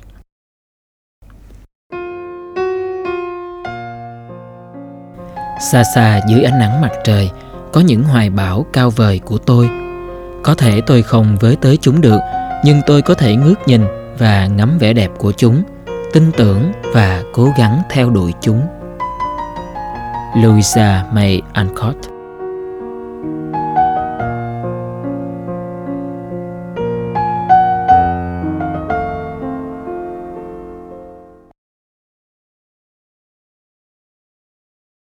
ảnh vô giá. Một ông lão dáng người thấp bé bước vào cửa hàng. Trên tay là một khung ảnh bằng nhựa tổng hợp màu xanh lá, đã sờn cũ, với hình một đôi vợ chồng trẻ bên trong. Cái khung đã hư và phần giữa phía sau khung ảnh cũng bị mòn trách. Hình như ai đó đã cố dùng keo để dán các miếng vỡ lại nhưng không được. Sợ rằng khung hình sẽ ngày càng hư thêm ông lão đã mang đó đến cửa hàng sửa khung ảnh. Người thợ đóng khung ảnh trả lời rằng không thể sửa lại được cái khung đó. Tôi có thể cũng không giúp được gì, nhưng do thoáng nghe được lời yêu cầu của ông lão, nên tôi dậm hỏi liệu mình có thể xem qua tình trạng của cái khung ấy hay không. Dù chưa chắc là mình sẽ làm gì, nhưng tôi vẫn xin phép ông được giữ lại khung ảnh đến ngày hôm sau. Ông lão thở dài đồng ý, rồi ngập ngừng trao khung ảnh đó cho tôi. Ông còn cúi chào mọi người trước khi bước ra khỏi cửa hàng. Quay trở lại với nhiệm vụ quan trọng của mình, tôi cẩn thận gỡ bỏ phần keo cũ khô cứng và dùng keo mới dán các mảnh vỡ lại. Tiếp theo tôi kẹp thêm một miếng nẹp phụ và sửa mặt ngoài cho đẹp bằng cách dán chéo một miếng băng lên đó. Ngày hôm sau, ông lão thấp bé đó đến cửa hàng và tôi trao lại cho ông chiếc khung ảnh đã được sửa chữa. Nhìn ông tôi nói Cháu sửa miễn phí cho ông đấy ông ạ. Tôi đã tự bỏ tiền túi để mua vật liệu sửa giúp ông lão. Ông dường như rất ấn tượng với tài khéo léo của tôi. Và rồi, ông bật khóc. Ông chỉ vào bức hình và kể. Đây là vợ tôi. Bà ấy vừa mới qua đời. Vợ tôi đã phải liên tục gắn cái khung hình này lại trong suốt thời gian còn sống. Lần đầu tiên đó bị vỡ là vào năm 1920 đấy cô ạ. À. Tôi cứ sợ nó sẽ bị hư luôn. Thật tình thì tôi cũng không biết phải làm sao nữa. Nó cũ quá rồi mà. Nghe vậy, tôi không sao ngăn được nước mắt. Tôi nói, bất cứ khi nào cần, xin bác cứ ghé qua cửa hàng chúng cháu. Lúc bước ra cửa, ông lão chậm rãi nói, tôi sẽ không bao giờ quên cô đâu, cô Christina. Ông lão ấy đã bước vào cuộc đời tôi đúng thời điểm tôi đang cảm thấy bất ổn về công việc hiện tại của mình và có ý định bỏ việc. Chính ông đã giúp tôi nhận ra nơi mình cần đến và mục tiêu thật sự của cuộc đời tôi là gì. Với tôi đó là một lời chúc phúc chân thành xuất phát từ một trái tim tràn ngập yêu thương mà tôi chưa từng nhận được trước đó.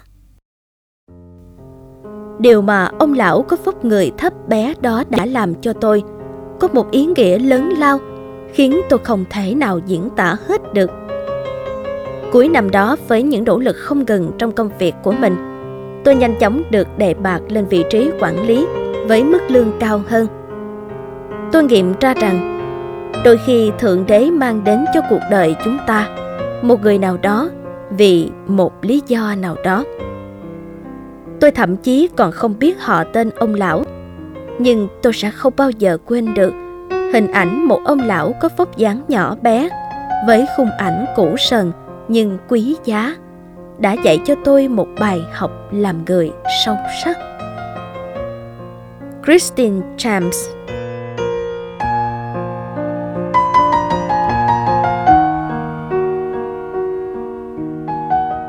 hãy dành thời gian cho những người quanh mình, cho dù đó là một việc nhỏ nhoi. Albert schweitzer.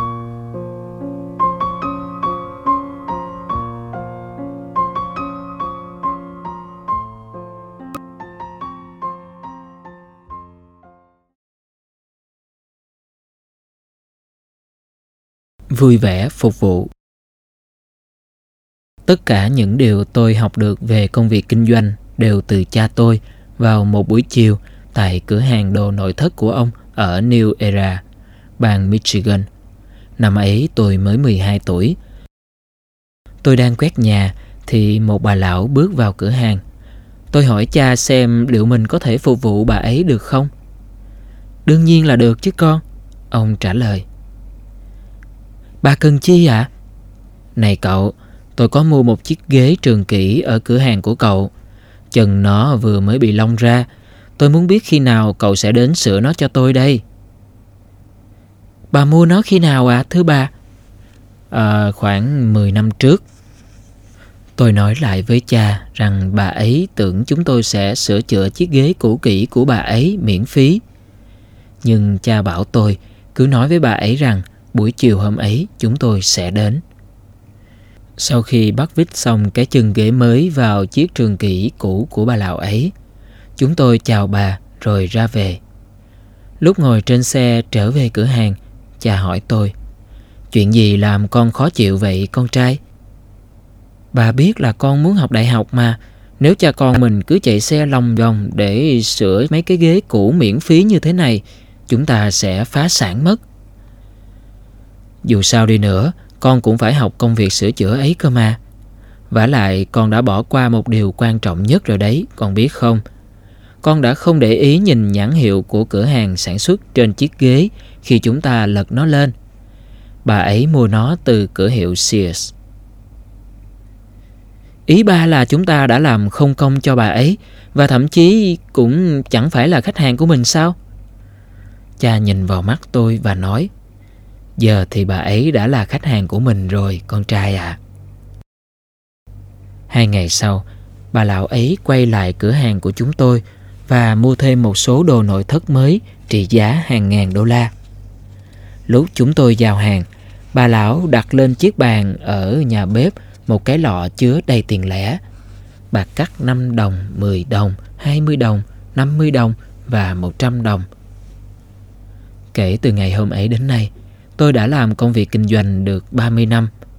Trong suốt khoảng thời gian đó, tôi đã có được những thành công gần như ở mức cao nhất trong mọi lĩnh vực kinh doanh. Bởi tôi luôn cư xử với từng khách hàng của mình bằng tất cả sự tôn trọng.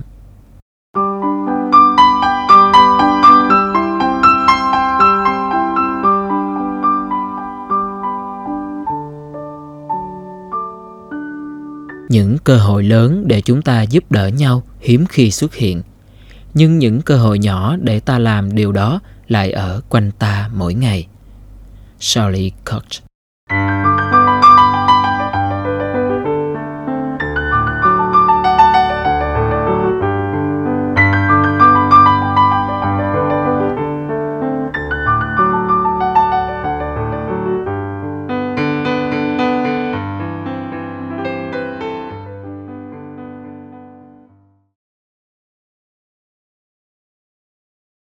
giữ im lặng. Cả Ida và David đều mong muốn các con trai của mình tốt nghiệp đại học. Họ biết rằng các con sẽ phải tự trang trải, vì David kiếm chưa tới 150 đô la mỗi tháng. Dù vậy, họ vẫn luôn khuyến khích các con nên nỗ lực hết mình để đạt được những gì có thể. Tuy nhiên, ngay sau khi tốt nghiệp trung học, Arthur bắt đầu đi kiếm việc làm. Edgar bắt đầu học luật. Khi White tốt nghiệp, cậu ta chẳng có mục tiêu nào trong đầu. Thế là cậu và Edgar cùng nhau thỏa hiệp. White sẽ đi làm trong 2 năm, trong khi Edgar lo việc học. Bao nhiêu tiền kiếm được, cậu sẽ cố gắng gửi cho Edgar. Và sau đó họ sẽ làm ngược lại. Trong thời gian đi làm, White lại tìm được một cơ hội khác hấp dẫn cậu hơn trong chuyện trao dồi kiến thức ở đại học. Đó là con đường binh nghiệp tại trường đại học quân sự West Point. Cả Ida và David đều choáng váng trước quyết định của con trai Dwight. Ida luôn tin rằng cuộc đời binh nghiệp rất tồi tệ. Tuy nhiên bà chỉ nói với con, Mẹ tin con, vì đó là lựa chọn của con.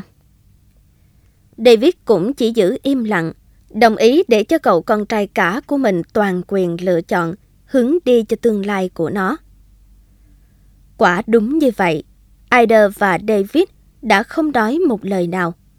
Nhưng họ không thể giấu được nỗi vui mừng khôn xiết của mình, đặc biệt là vào ngày mà cậu con trai của họ, tướng Dwight Eisenhower, trở thành tổng thống của Hợp chủng quốc Hoa Kỳ.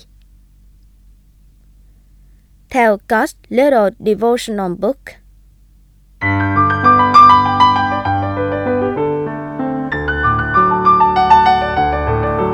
Điều gì cũng có thể xảy ra nếu bạn thật sự có niềm tin. Vì niềm tin của bạn khi ấy sẽ giúp tất cả trở thành hiện thực. Frank Lloyd Wright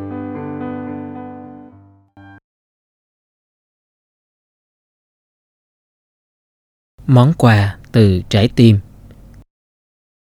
Khi tôi còn là một thiếu niên, có lẽ khoảng 13 tuổi, mẹ đã dạy tôi một bài học rất quý giá mà tôi chẳng bao giờ quên được. Một ngày nọ, lúc chúng tôi đang mua tạp hóa ở một cửa hàng nhỏ, thì tôi để ý thấy một gia đình khác cũng vừa bước vào cửa hàng như chúng tôi. Trông có vẻ đó là một bà mẹ, một cô con gái và một đứa cháu nhỏ. Họ trông khá tươm tất dù quần áo đã cũ sơn. Và rõ ràng họ chẳng lấy gì làm giàu có cả. Họ đẩy chiếc xe đẩy đi khắp cửa hàng, cẩn thận và cân nhắc lựa chọn từng món hàng. Tôi để ý thấy hầu hết những món hàng họ mua đều là những mặt hàng tầm thường và thực phẩm thiết yếu cho một gia đình. Mẹ tôi đã mua sắm xong.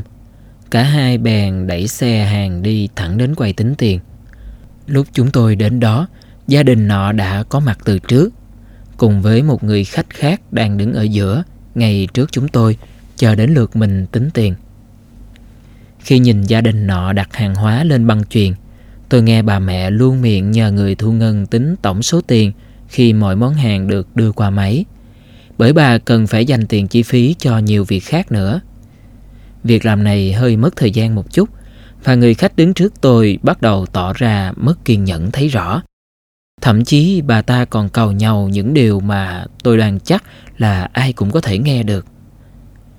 Khi cô Thu Ngân đưa ra tổng số tiền cuối cùng, người đàn bà nọ đã không có đủ tiền mặc dù đã lục hết các túi quần túi áo. Vì thế, bà ấy trả bớt lại vài món thực phẩm đã mua.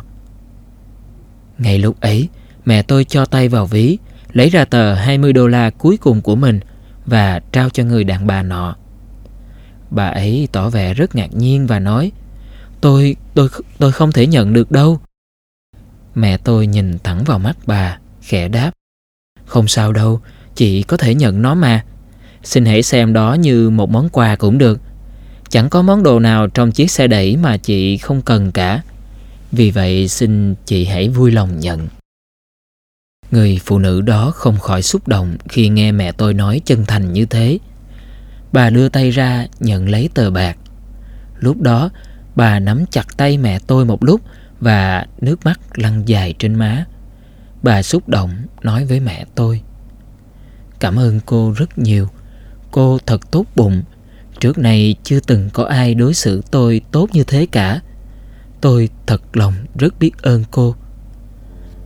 Tôi biết mình đã rời khỏi cửa hàng với đôi mắt đỏ hoe và đó sẽ là điều mà tôi mãi mãi gìn giữ trong lòng mình. Bạn biết không, ba mẹ tôi đã phải nuôi dạy sáu đứa con và bản thân họ cũng không lấy gì làm giàu có.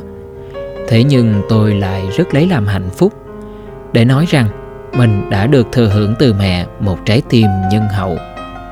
Nhờ có mẹ, tôi đã biết sống không ích kỷ và tôi tin rằng đi khắp thế gian này cũng không tìm được cảm giác nào tuyệt vời hơn thế nữa đâu.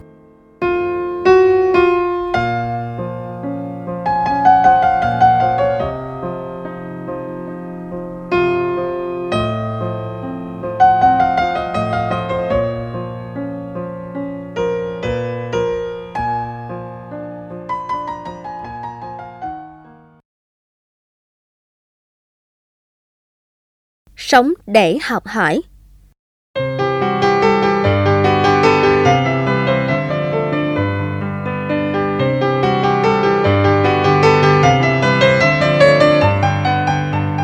Tôi nhận ra rằng, hôm nay tôi có thể biến giấc mơ của mình thành hiện thực.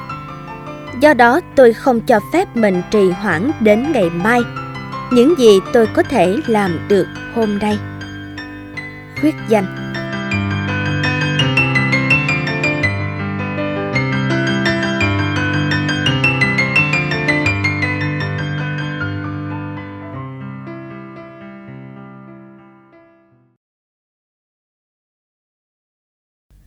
Cú đánh ghi điểm Vào ngày 18 tháng 6 năm ấy, tôi đến xem trận thi đấu bóng chày của cậu em trai mình như thường lệ.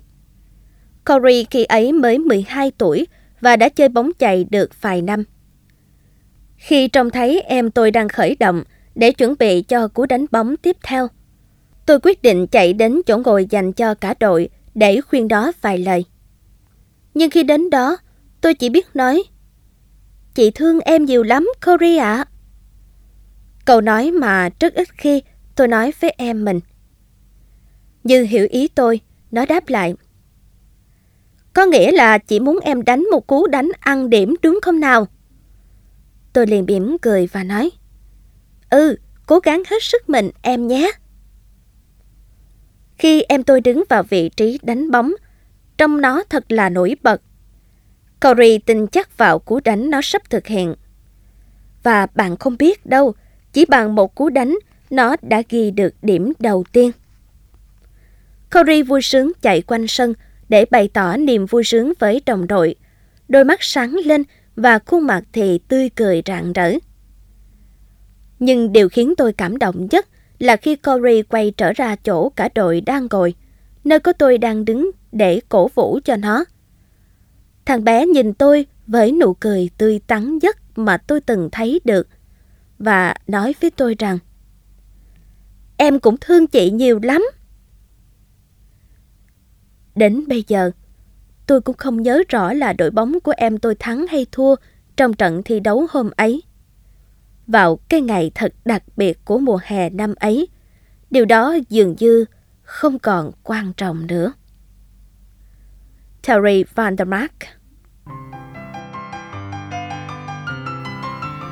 Đầu tiên hãy nói với chính bản thân điều bạn muốn làm. Rồi sau đó hãy thực hiện những điều mà bạn phải làm. Epictetus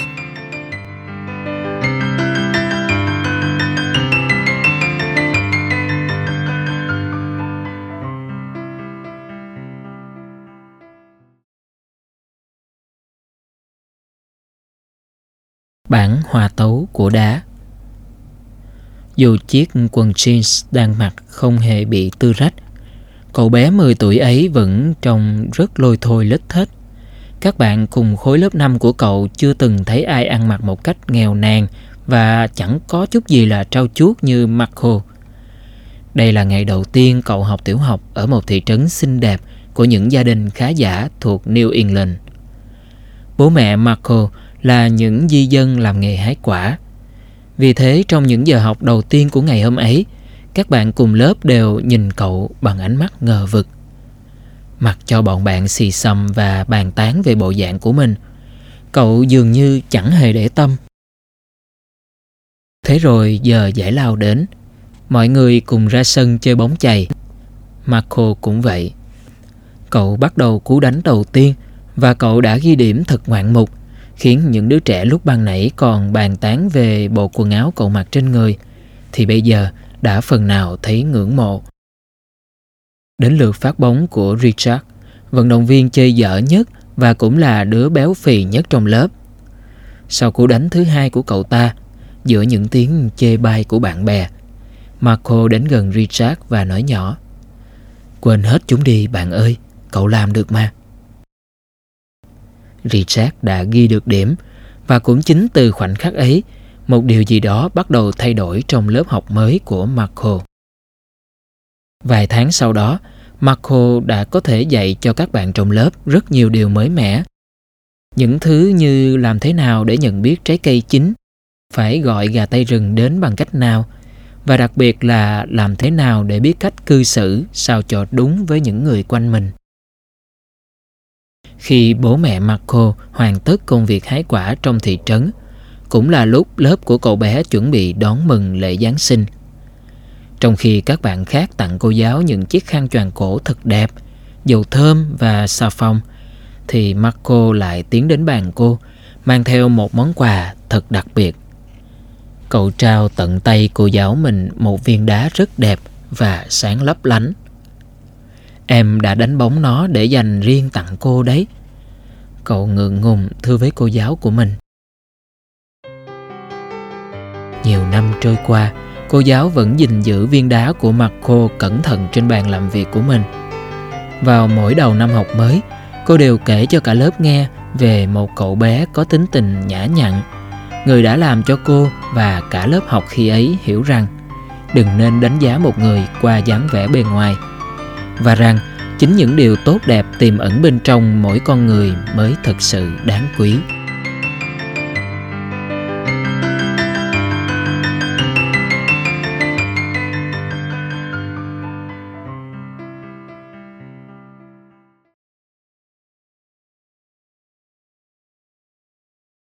Giá trị của cách cư xử.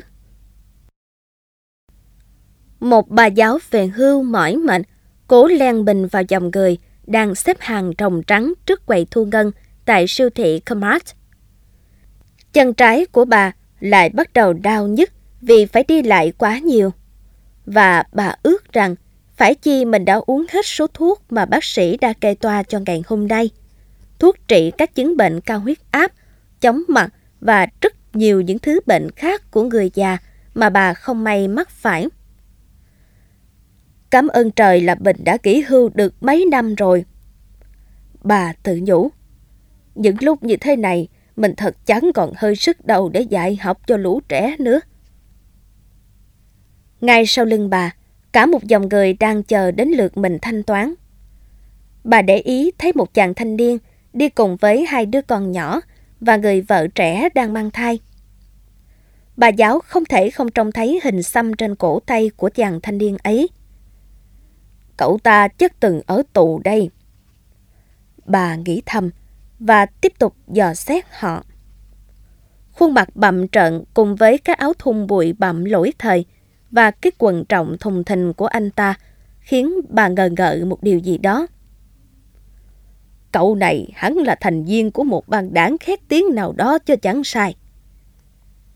Nghĩ thế nhưng bà giáo vẫn có ý để cho cậu trai lên trước. Thôi kệ, cậu ta còn có hai đứa nhỏ nữa. Cậu lên trước đi. Bà nhẹ nhàng đề nghị và bước lùi lại phía sau để nhường đường cho họ. Không, bà cứ đi trước đi ạ. À?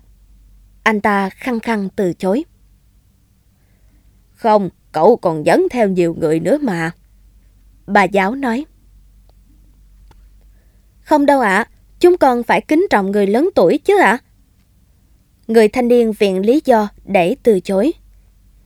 Vừa nói, anh ấy vừa bước nhanh sang một bên, ngỏ ý nhường lối cho bà. Bà thoáng đỡ một nụ cười trên môi và khập khiển bước lên phía trước.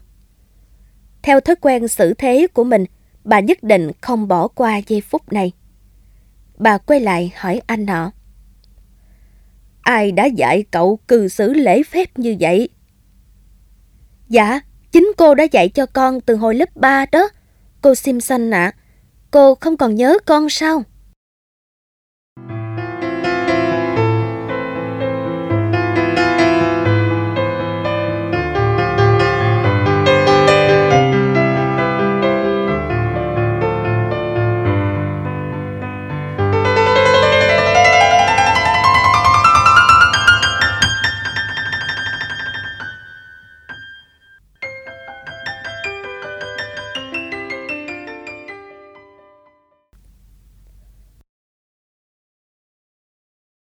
Một buổi trượt tuyết. Một ngày đầu tháng 12, cả nhà chúng tôi thức dậy và phát hiện thấy mọi vật xung quanh được bao phủ bởi một lớp tuyết mới trắng xóa, đến tuyệt vời. Mẹ ơi, chúng ta cùng đi trượt tuyết sau bữa sáng nhé.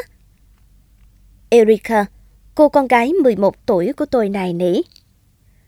Vậy là chúng tôi mặc đồ thật ấm và đi thẳng đến sân golf Lincoln Park cũng là ngọn đồi duy nhất ở cái thị trấn nằm trên vùng thảo nguyên bằng phẳng đây. Khi chúng tôi đến nơi, cả ngọn đồi đã đầy chật người. Ai nấy đều hâm hở cho buổi trượt tuyết đầu tiên trong mùa đông này. May mắn thay chúng tôi tìm thấy một chỗ còn trống bên cạnh chỗ của một người đàn ông gầy gò, cao leo nghêu, đi cùng cậu con trai 3 tuổi mà có lẽ họ đã đến trước chúng tôi từ lâu. Tôi nhìn thấy cậu bé con đã nằm sẵn sàng trên xe trượt, bụng úp xuống và đang chờ được đẩy đi. Chúng ta đi nào ba ơi, đi thôi ba. Cậu bé gọi cha, giọng đầy háo hức. Người đàn ông nhìn sang tôi, lịch sự nói. Chúng tôi trượt trước nhé. Ồ, dĩ nhiên rồi. Tôi trả lời. Có vẻ con trai anh không thể chờ thêm được nữa đâu. Ngay sau đó, ông đẩy mạnh cậu con trai và chiếc xe trượt tuyết bắt đầu lao xuống dốc. Nhưng thật lạ, người cha cũng vội vàng chạy hết tốc lực để đuổi theo chiếc xe trượt. Chắc ông ấy sợ con trai mình va vào ai đó. Tôi nói với Erika, mẹ con mình cũng nên cẩn thận đó con ạ. Rồi chúng tôi bắt đầu trượt. Chiếc xe trượt của chúng tôi lao vèo vèo xuống dốc với tốc độ chóng mặt. Từng lớp bột tuyết trắng mịn bắn tung tóe lên mặt hai chúng tôi. Chúng tôi phải né những nhánh cây chắn ngang đường đi và cả hai mẹ con cùng nằm lăn ra đất khi kết thúc cuộc trượt dốc. Cả hai mẹ con cùng cười vang. Mình lái thật cừ, phải không con? Tôi hào hứng nói với con. Nhưng leo ngược lên, xa quá mẹ ơi! Erica nhắc tôi. Quả thật là như vậy. Chúng tôi lê từng bước trở lại đỉnh rồi Tôi nhìn thấy người đàn ông cao gầy ban nãy đang kéo chiếc xe trượt, có cậu con trai vẫn đang còn nằm trên đó, đi ngược trở lên đỉnh. Tuyệt quá! Erica hồ hởi. Mẹ cũng sẽ kéo con lên như thế chứ. Tôi hầu như muốn đứt hơi rồi, làm sao mà kéo nổi con bé. Không đâu, con gái à. Ờ, ráng đi tiếp đi con. Lúc chúng tôi lên được tới đỉnh đồi, cậu bé đã sẵn sàng cho lần trượt tiếp theo. Trượt nào, trượt nữa đi nào ba ơi. Cậu nhóc treo vang. Người đàn ông lại dùng hết sức đẩy cậu con trai phọt đi, rồi vội vã đuổi theo xuống chân đồi và lại kéo cậu con trai cùng chiếc xe lên cho lần trượt sau nữa. Họ cứ làm như vậy suốt hơn một giờ đồng hồ. Còn về phần tôi, dù Erica luôn tự nó đi trở ngược lên đỉnh đồi, thế mà tôi vẫn thấy mệt lã. Lúc bấy giờ mọi người trên đồi cũng đã tản dần để về nhà dùng bữa trưa. Cuối cùng chỉ còn tôi, Erica, người đàn ông và cậu con trai, cùng lác đác vài người khác. Không lẽ ông ấy vẫn nghĩ là con trai mình sẽ đâm vào ai đó sao? Tôi nghĩ thầm khi chứng kiến những gì mà hai bố con họ đang làm. Và cho dù cậu bé ấy còn nhỏ, nhưng chắc chắn thỉnh thoảng nó có thể tự kéo chiếc xe trượt tuyết của mình lên đồi chứ. Thế nhưng trái với suy nghĩ của tôi, người đàn ông ấy như thể chẳng biết mệt là gì. Trong ông vẫn rất vui vẻ và hào hứng. Cuối cùng thì tôi không thể chịu đựng được nữa. Tôi nhìn sang phía ông và hét to. Này, ông quả là khỏe thật đấy. Người đàn ông nhìn tôi và mỉm cười. Con trai tôi bị bại não bẩm sinh. Ông nói rất bình thản. Cháu không thể đi lại bình thường như những đứa trẻ khác, chị ạ.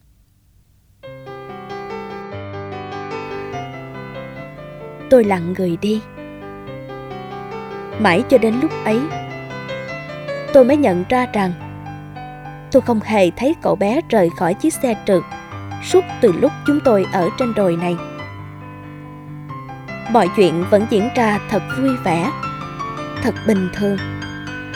Đến nỗi tôi chẳng mảy may nghĩ rằng cậu bé ấy bị liệt.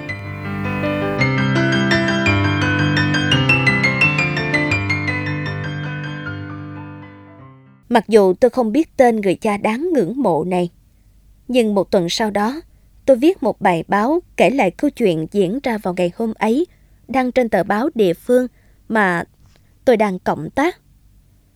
Chắc hẳn là chính ông hoặc những người ông quen đã nhận ra ông khi đọc bài báo của tôi. Nên không lâu sau đó, tôi nhận được một lá thư rất dài, có một đoạn viết như sau. Bà Silverman thân mến, những cố gắng thể hiện trên ngọn đồi ngày hôm ấy chẳng là gì nếu đem so với những gì mà con trai tôi làm từng ngày kể từ khi cháu phải chống chọi với bệnh tật. Với tôi, cháu là một người hùng thật sự.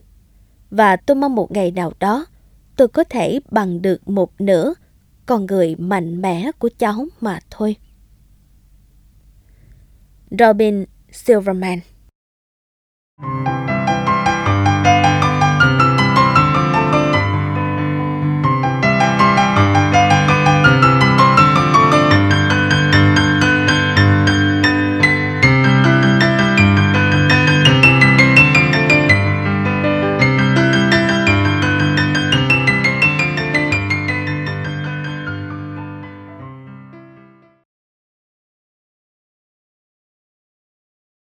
ươm mầm cuộc sống.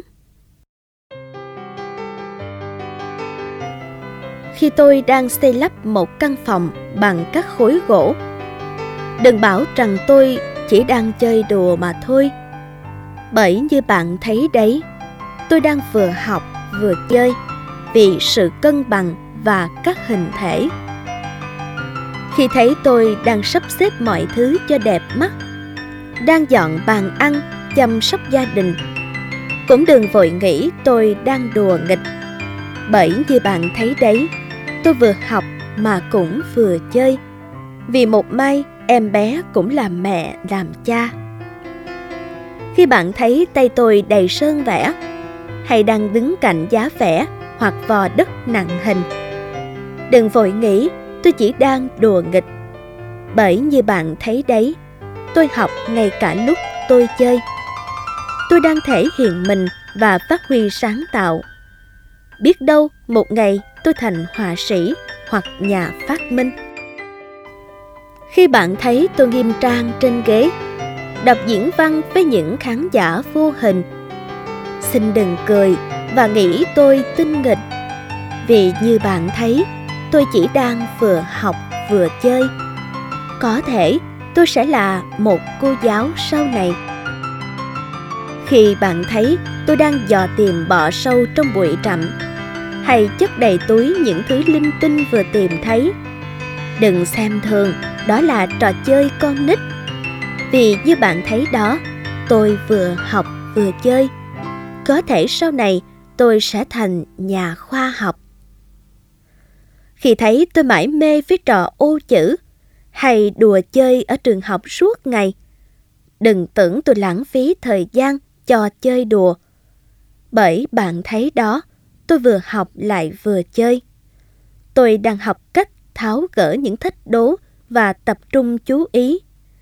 Có thể mai này rạng rỡ một doanh nhân. Khi thấy tôi bày biện đấu nướng, nếm thức ăn, đừng nghĩ vì thích nên tôi chơi vui như thế. Tôi học theo chỉ dẫn, nhận biết sự khác nhau giữa các mùi các vị biết đâu tôi thành đầu bếp mai sau.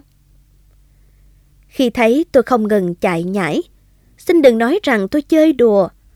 Vì như bạn thấy đó, tôi đang vừa học vừa chơi. Tôi đang khám phá hoạt động cơ thể mình. Có thể mai này tôi là y tá, bác sĩ, vận động viên. Khi bạn hỏi cả ngày nay đến trường tôi làm gì? Tôi trả lời rằng, tôi đã chơi đùa. Xin đừng vội hiểu lầm tôi, bạn nhé. Vì như bạn thấy đó, tôi vẫn học trong lúc đang chơi. Học cách tận hưởng niềm vui và đạt thành công việc chuẩn bị cho cuộc sống ngày mai. Hôm nay tôi chỉ là một đứa trẻ, nên công việc thường ngày là đùa chơi. Anita Wadley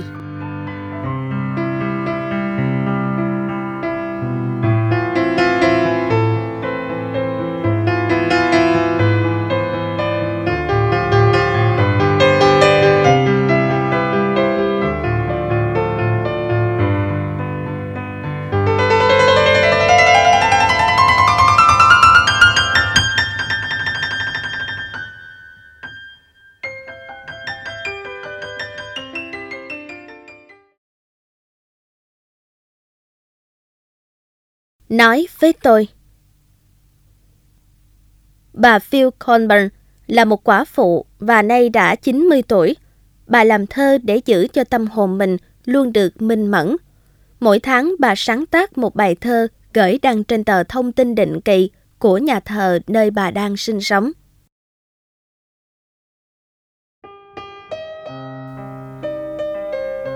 Tôi nói với mình rất nhiều trong những ngày qua về những gì tôi trải qua trong cuộc sống tôi thấy mình vẫn luôn cần tất cả, những lời la rầy nghiêm khắc với bản thân thẳng lưng lên nào, tôi tự nói với tôi, khi bước xuống cầu thang thăm thẳm, cố thẳng lưng, tôi khởi sự hành trình và hy vọng mình sẽ không vấp ngã tôi nói với tôi khi mới vừa tỉnh giấc. Những cơn đau đêm qua mới đáng sợ làm sao. Nhưng hãy nhớ, có nhiều người còn đau hơn thế. Thật bực mình khi ta không hiểu những gì người khác nói và không biết liệu mình trả lời có ngớ ngẩn hay không. Rồi tôi nhắc mình rằng những điều ngớ ngẩn ấy cũng chẳng là gì mới lạ lắm đâu. Bởi ngay cả lúc tôi còn nghe rất rõ, đôi khi tôi vẫn trả lời ngớ ngẩn đấy thôi. Và bây giờ cứ mỗi lần đọc sách, tôi lại cần có cặp kính ở bên. Thế nên tôi lại tự nói với mình, cảm ơn Chúa vì mắt con còn đọc được, bởi nhiều người đã không hề thấy chi. Tôi nói với mình rằng phải chăm luyện tập, dù tôi chỉ thích ngồi và đọc mà thôi. Nhưng tôi biết nếu muốn giữ gìn sức khỏe, phải làm theo điều đã căn dặn bản thân. Tôi còn đi được, còn thấy và còn nghe được, dù có thể không nhanh không rõ, không to như trước nữa. Tôi luôn thấy thật là điều có ích trong những lần tôi lẩm nhẩm động viên mình. Phil Hornburn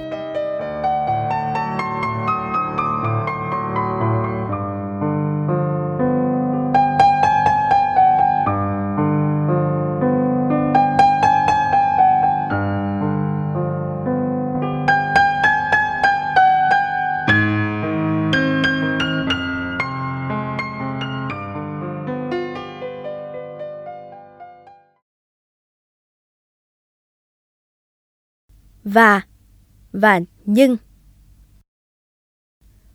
nằm ngay ngắn trên góc bàn làm việc của tôi là một mảnh giấy nhỏ được gấp làm đôi đã ngã sang màu vàng nhạt và quăng hết gốc vì thời gian.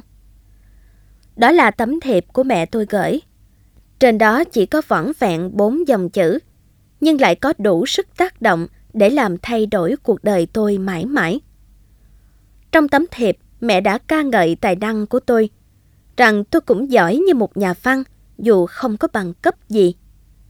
Mỗi câu chữ mẹ viết đều chan chứa tình yêu thương. Mà mãi đến bây giờ tôi mới biết. Việc tôi theo đuổi sự nghiệp đã có ý nghĩa như thế nào đối với cả cha và mẹ. Có một điều lạ là chữ nhân không một lần xuất hiện trong tấm thiệp. Còn chữ và thì gần như được lặp lại rất nhiều lần. Mỗi khi đọc lại những lời mẹ viết, việc mà gần như lặp đi lặp lại mỗi ngày, tôi lại tự hỏi rằng liệu tôi có làm được điều tương tự như thế cho các con gái của mình không? Tôi từng tự hỏi rằng không biết bao nhiêu lần mình đã dùng chữ nhân ấy với các con, với cả bản thân mình nữa. Và thật tình, những lúc đó tôi cũng chẳng thấy vui vẻ thế nào. Và tôi bắt đầu nhìn lại vấn đề. Mặc dù con gái lớn của chúng tôi thường đạt điểm A trong tất cả các môn học ở trường, nhưng chưa có một học kỳ nào mà không có ít nhất một thầy giáo than phiền rằng nó nói chuyện quá nhiều trong giờ học. Còn tôi thì lúc nào cũng quên hỏi các thầy cô xem liệu con bé tiến bộ chút nào trong việc kiểm soát những hành vi của nó hay không? Hay liệu có những ý kiến phát biểu của con bé có đóng góp gì cho buổi thảo luận đang được tiến hành? Hoặc khuyến khích một đứa trẻ ít nói phát biểu ý kiến của nó? Thay vào đó tôi lại nói Chúc mừng con gái, bố và mẹ rất tự hào về kết quả học tập của con. Nhưng liệu con có thể cố gắng bớt nói chuyện trong giờ học được không? Mọi chuyện cũng xảy ra tương tự với đứa con gái nhỏ của tôi. Giống như chị của nó, con bé cũng là một đứa trẻ đáng yêu, sáng dạ, ăn nói trôi chảy và thân thiện với mọi người. Tuy nhiên bất cứ đâu trong nhà, chứ không riêng gì phòng nó, nó đều coi như gian sân riêng của mình. Điều này lắm lúc làm tôi phát cáu và tôi phải nói với nó không ít hơn một lần rằng mô hình lắp ráp nó tuyệt lắm, nhưng hãy dọn dẹp phòng của con ngay đi. Tôi để ý thấy các bậc phụ huynh khác cũng giống như tôi. Họ bảo rằng cả nhà đang quay quần bên nhau trong đêm Giáng sinh, nhưng Kyle lại trốn ra để chơi trò điện tử mới của nó. Cuối cùng thì đội hockey của ta đã thắng cuộc, nhưng lẽ ra Mike nên là người ghi bàn thắng cuối cùng mới đúng. Emmy của chúng tôi xinh như một nàng công chúa, thế nhưng bây giờ nó lại nặng nề xin 200 đô để mua cho bằng được một chiếc váy và một đôi giày mới. Và còn rất nhiều cái nhưng khác nữa. Thay vào đó, điều tôi học được từ mẹ của mình là nếu bạn thật sự muốn tình yêu của mình dồn hết cho con cái, hãy bắt đầu suy nghĩ và nói với chúng những câu có từ và. Ví dụ như các ông bố bà mẹ kia có thể nói rằng cả nhà đang quay quần bên nhau trong buổi tiệc Giáng sinh và Kyle khoe rằng thằng bé đã có thể thông thạo được trò chơi điện tử mới của nó trước khi đi ngủ. Hay cuối cùng thì đội hockey đã chiến thắng và Mike đã chơi hết mình trong suốt trận đấu hôm ấy. Hay Emmy của chúng tôi xinh như một nàng công chúa và con bé trông rất tuyệt vời trong bộ váy áo mới mua. Sự thật là chữ nhân thường khiến người nghe có cảm giác khó chịu. Còn chữ và thì mang đến cảm giác thoải mái hơn nhiều. Và đối với con trẻ, tạo ra cảm giác thoải mái nhất định là cách nên theo. Khi có cảm nhận tốt về bản thân mình cũng như về những việc đang làm, thì chắc chắn chúng sẽ tiếp tục cố gắng để làm tốt hơn thế. Từ đó sẽ gây dựng cho bản thân sự tự tin, óc phán đoán minh bạch và dễ dàng hòa hợp với những người khác.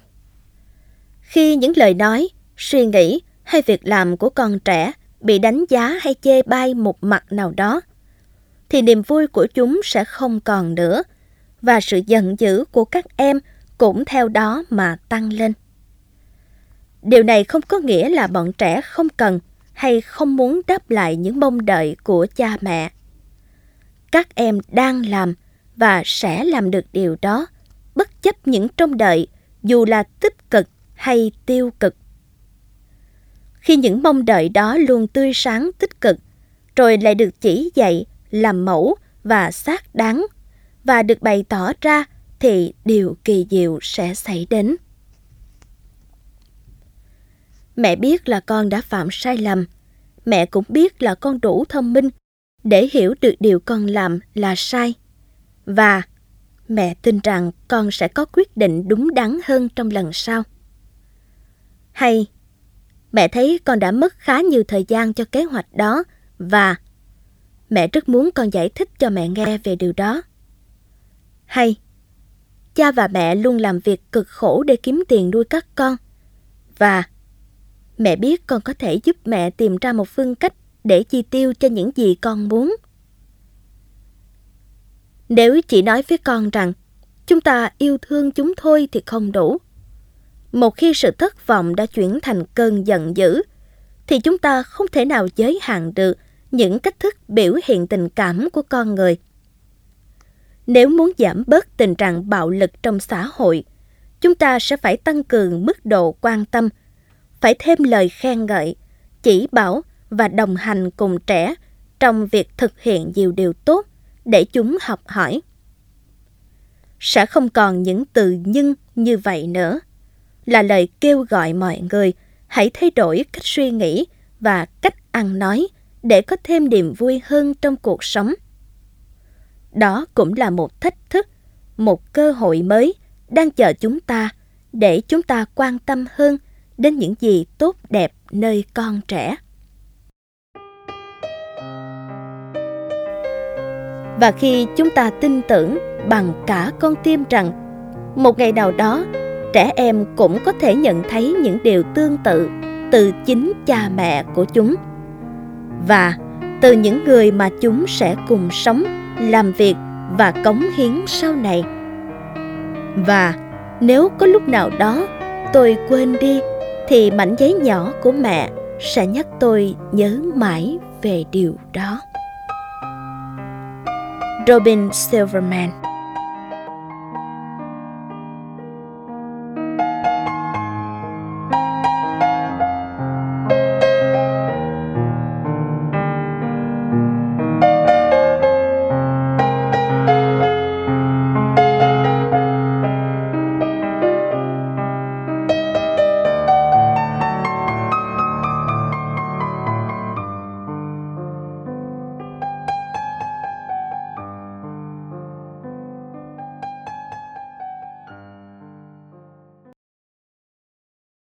cùng nhau chia sẻ vẻ đẹp.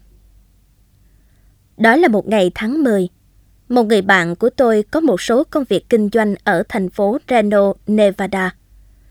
Tình cờ tôi hay tin mình trúng được một chuyến du lịch hai ngày đến Nevada theo một chương trình rút thăm trúng thưởng của một công ty du lịch. Thế là chúng tôi kết hợp đi với nhau trong chuyến đi nửa công tác nửa du lịch này. Trong khi cô bạn của tôi còn đang tiến hành công việc, thì tôi lang thang khắp con phố mang tên Virginia, ngắm cảnh hoàng hôn đẹp tuyệt vời đang buông xuống thành phố tráng lệ này.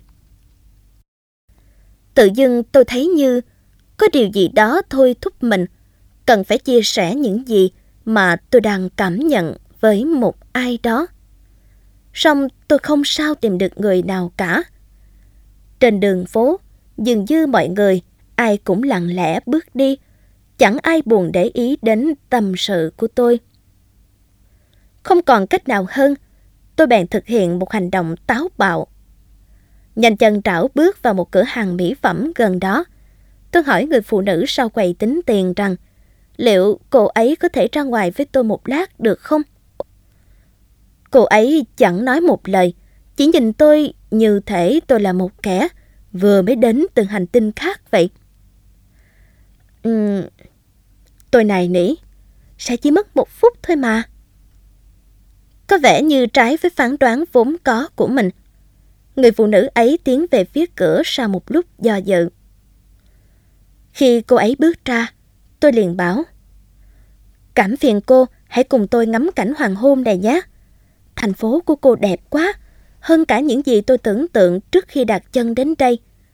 Cô biết không, chẳng ai ở đây chịu chiêm ngưỡng vẻ đẹp của nó cả dù tôi chỉ muốn chia sẻ khung cảnh xinh đẹp này với một ai đó mà thôi.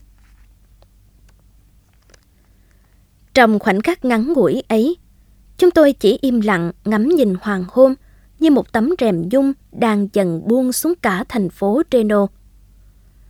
Giữa lúc đó tôi thì thầm với mình, nhưng lời nói cũng đủ để người phụ nữ nọ nghe được.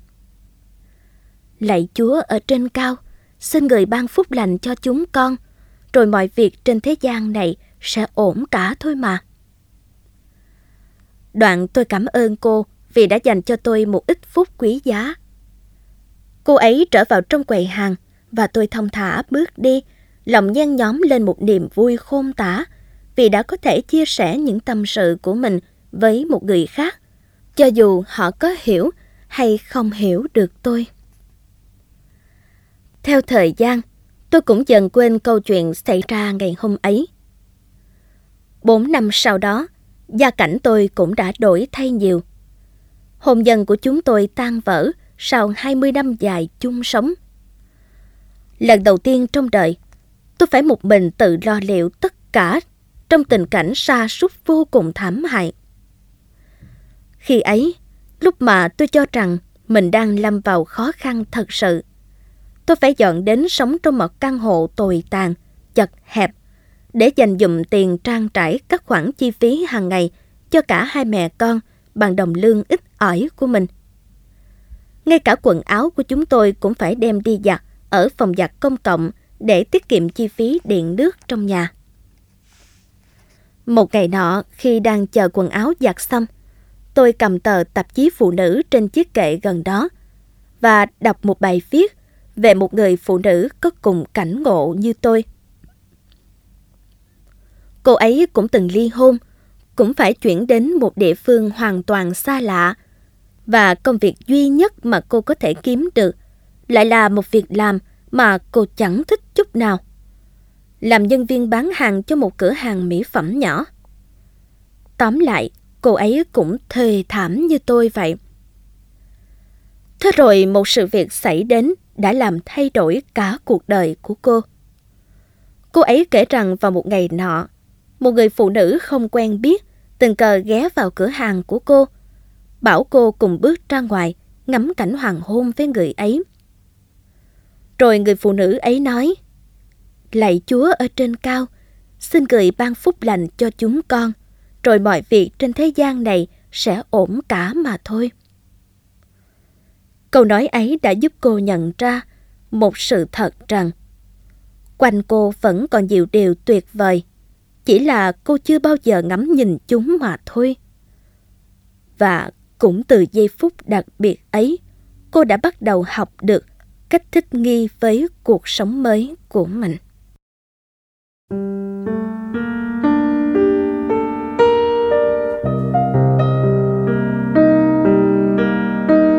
Hoàn cảnh giống như một tấm đệm. Khi ta nằm bên trên, ta được nghỉ ngơi êm ái. Nhưng khi phải ở phía dưới nó, thì lại cảm thấy ngột ngạt vô cùng. Khuyết danh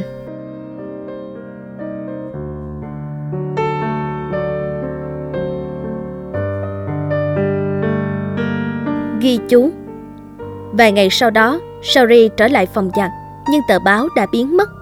Cô bèn viết thư cho tạp chí phụ nữ với hy vọng biết được tin tức của người phụ nữ nọ. Nhưng tòa soạn của tờ tạp chí này đã dời đi nơi khác, nên lá thư ấy không thể đến được tay người nhận.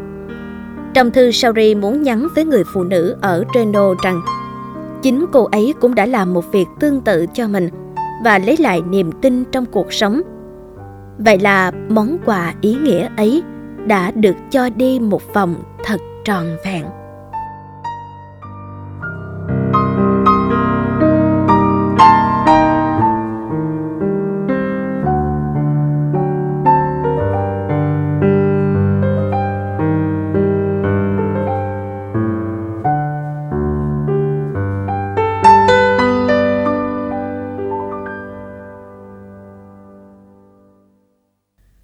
Phẩm A Cup of Chicken Soup for the Soul 4 Chia sẻ tâm hồn và quà tặng cuộc sống. Nhà xuất bản tổng hợp thành phố Hồ Chí Minh. First News tổng hợp. Những người thực hiện Thu Hà, Thanh Hoa, Lại Thế Luyện, Nguyễn Đức Phúc, Vi Thảo Nguyên. Quyển sách được thể hiện qua các giọng đọc Tuấn Anh và Ái Hòa. Chúng tôi xin chân thành cảm ơn phòng thu MIDI đã giúp đỡ chúng tôi trong quá trình thực hiện tập sách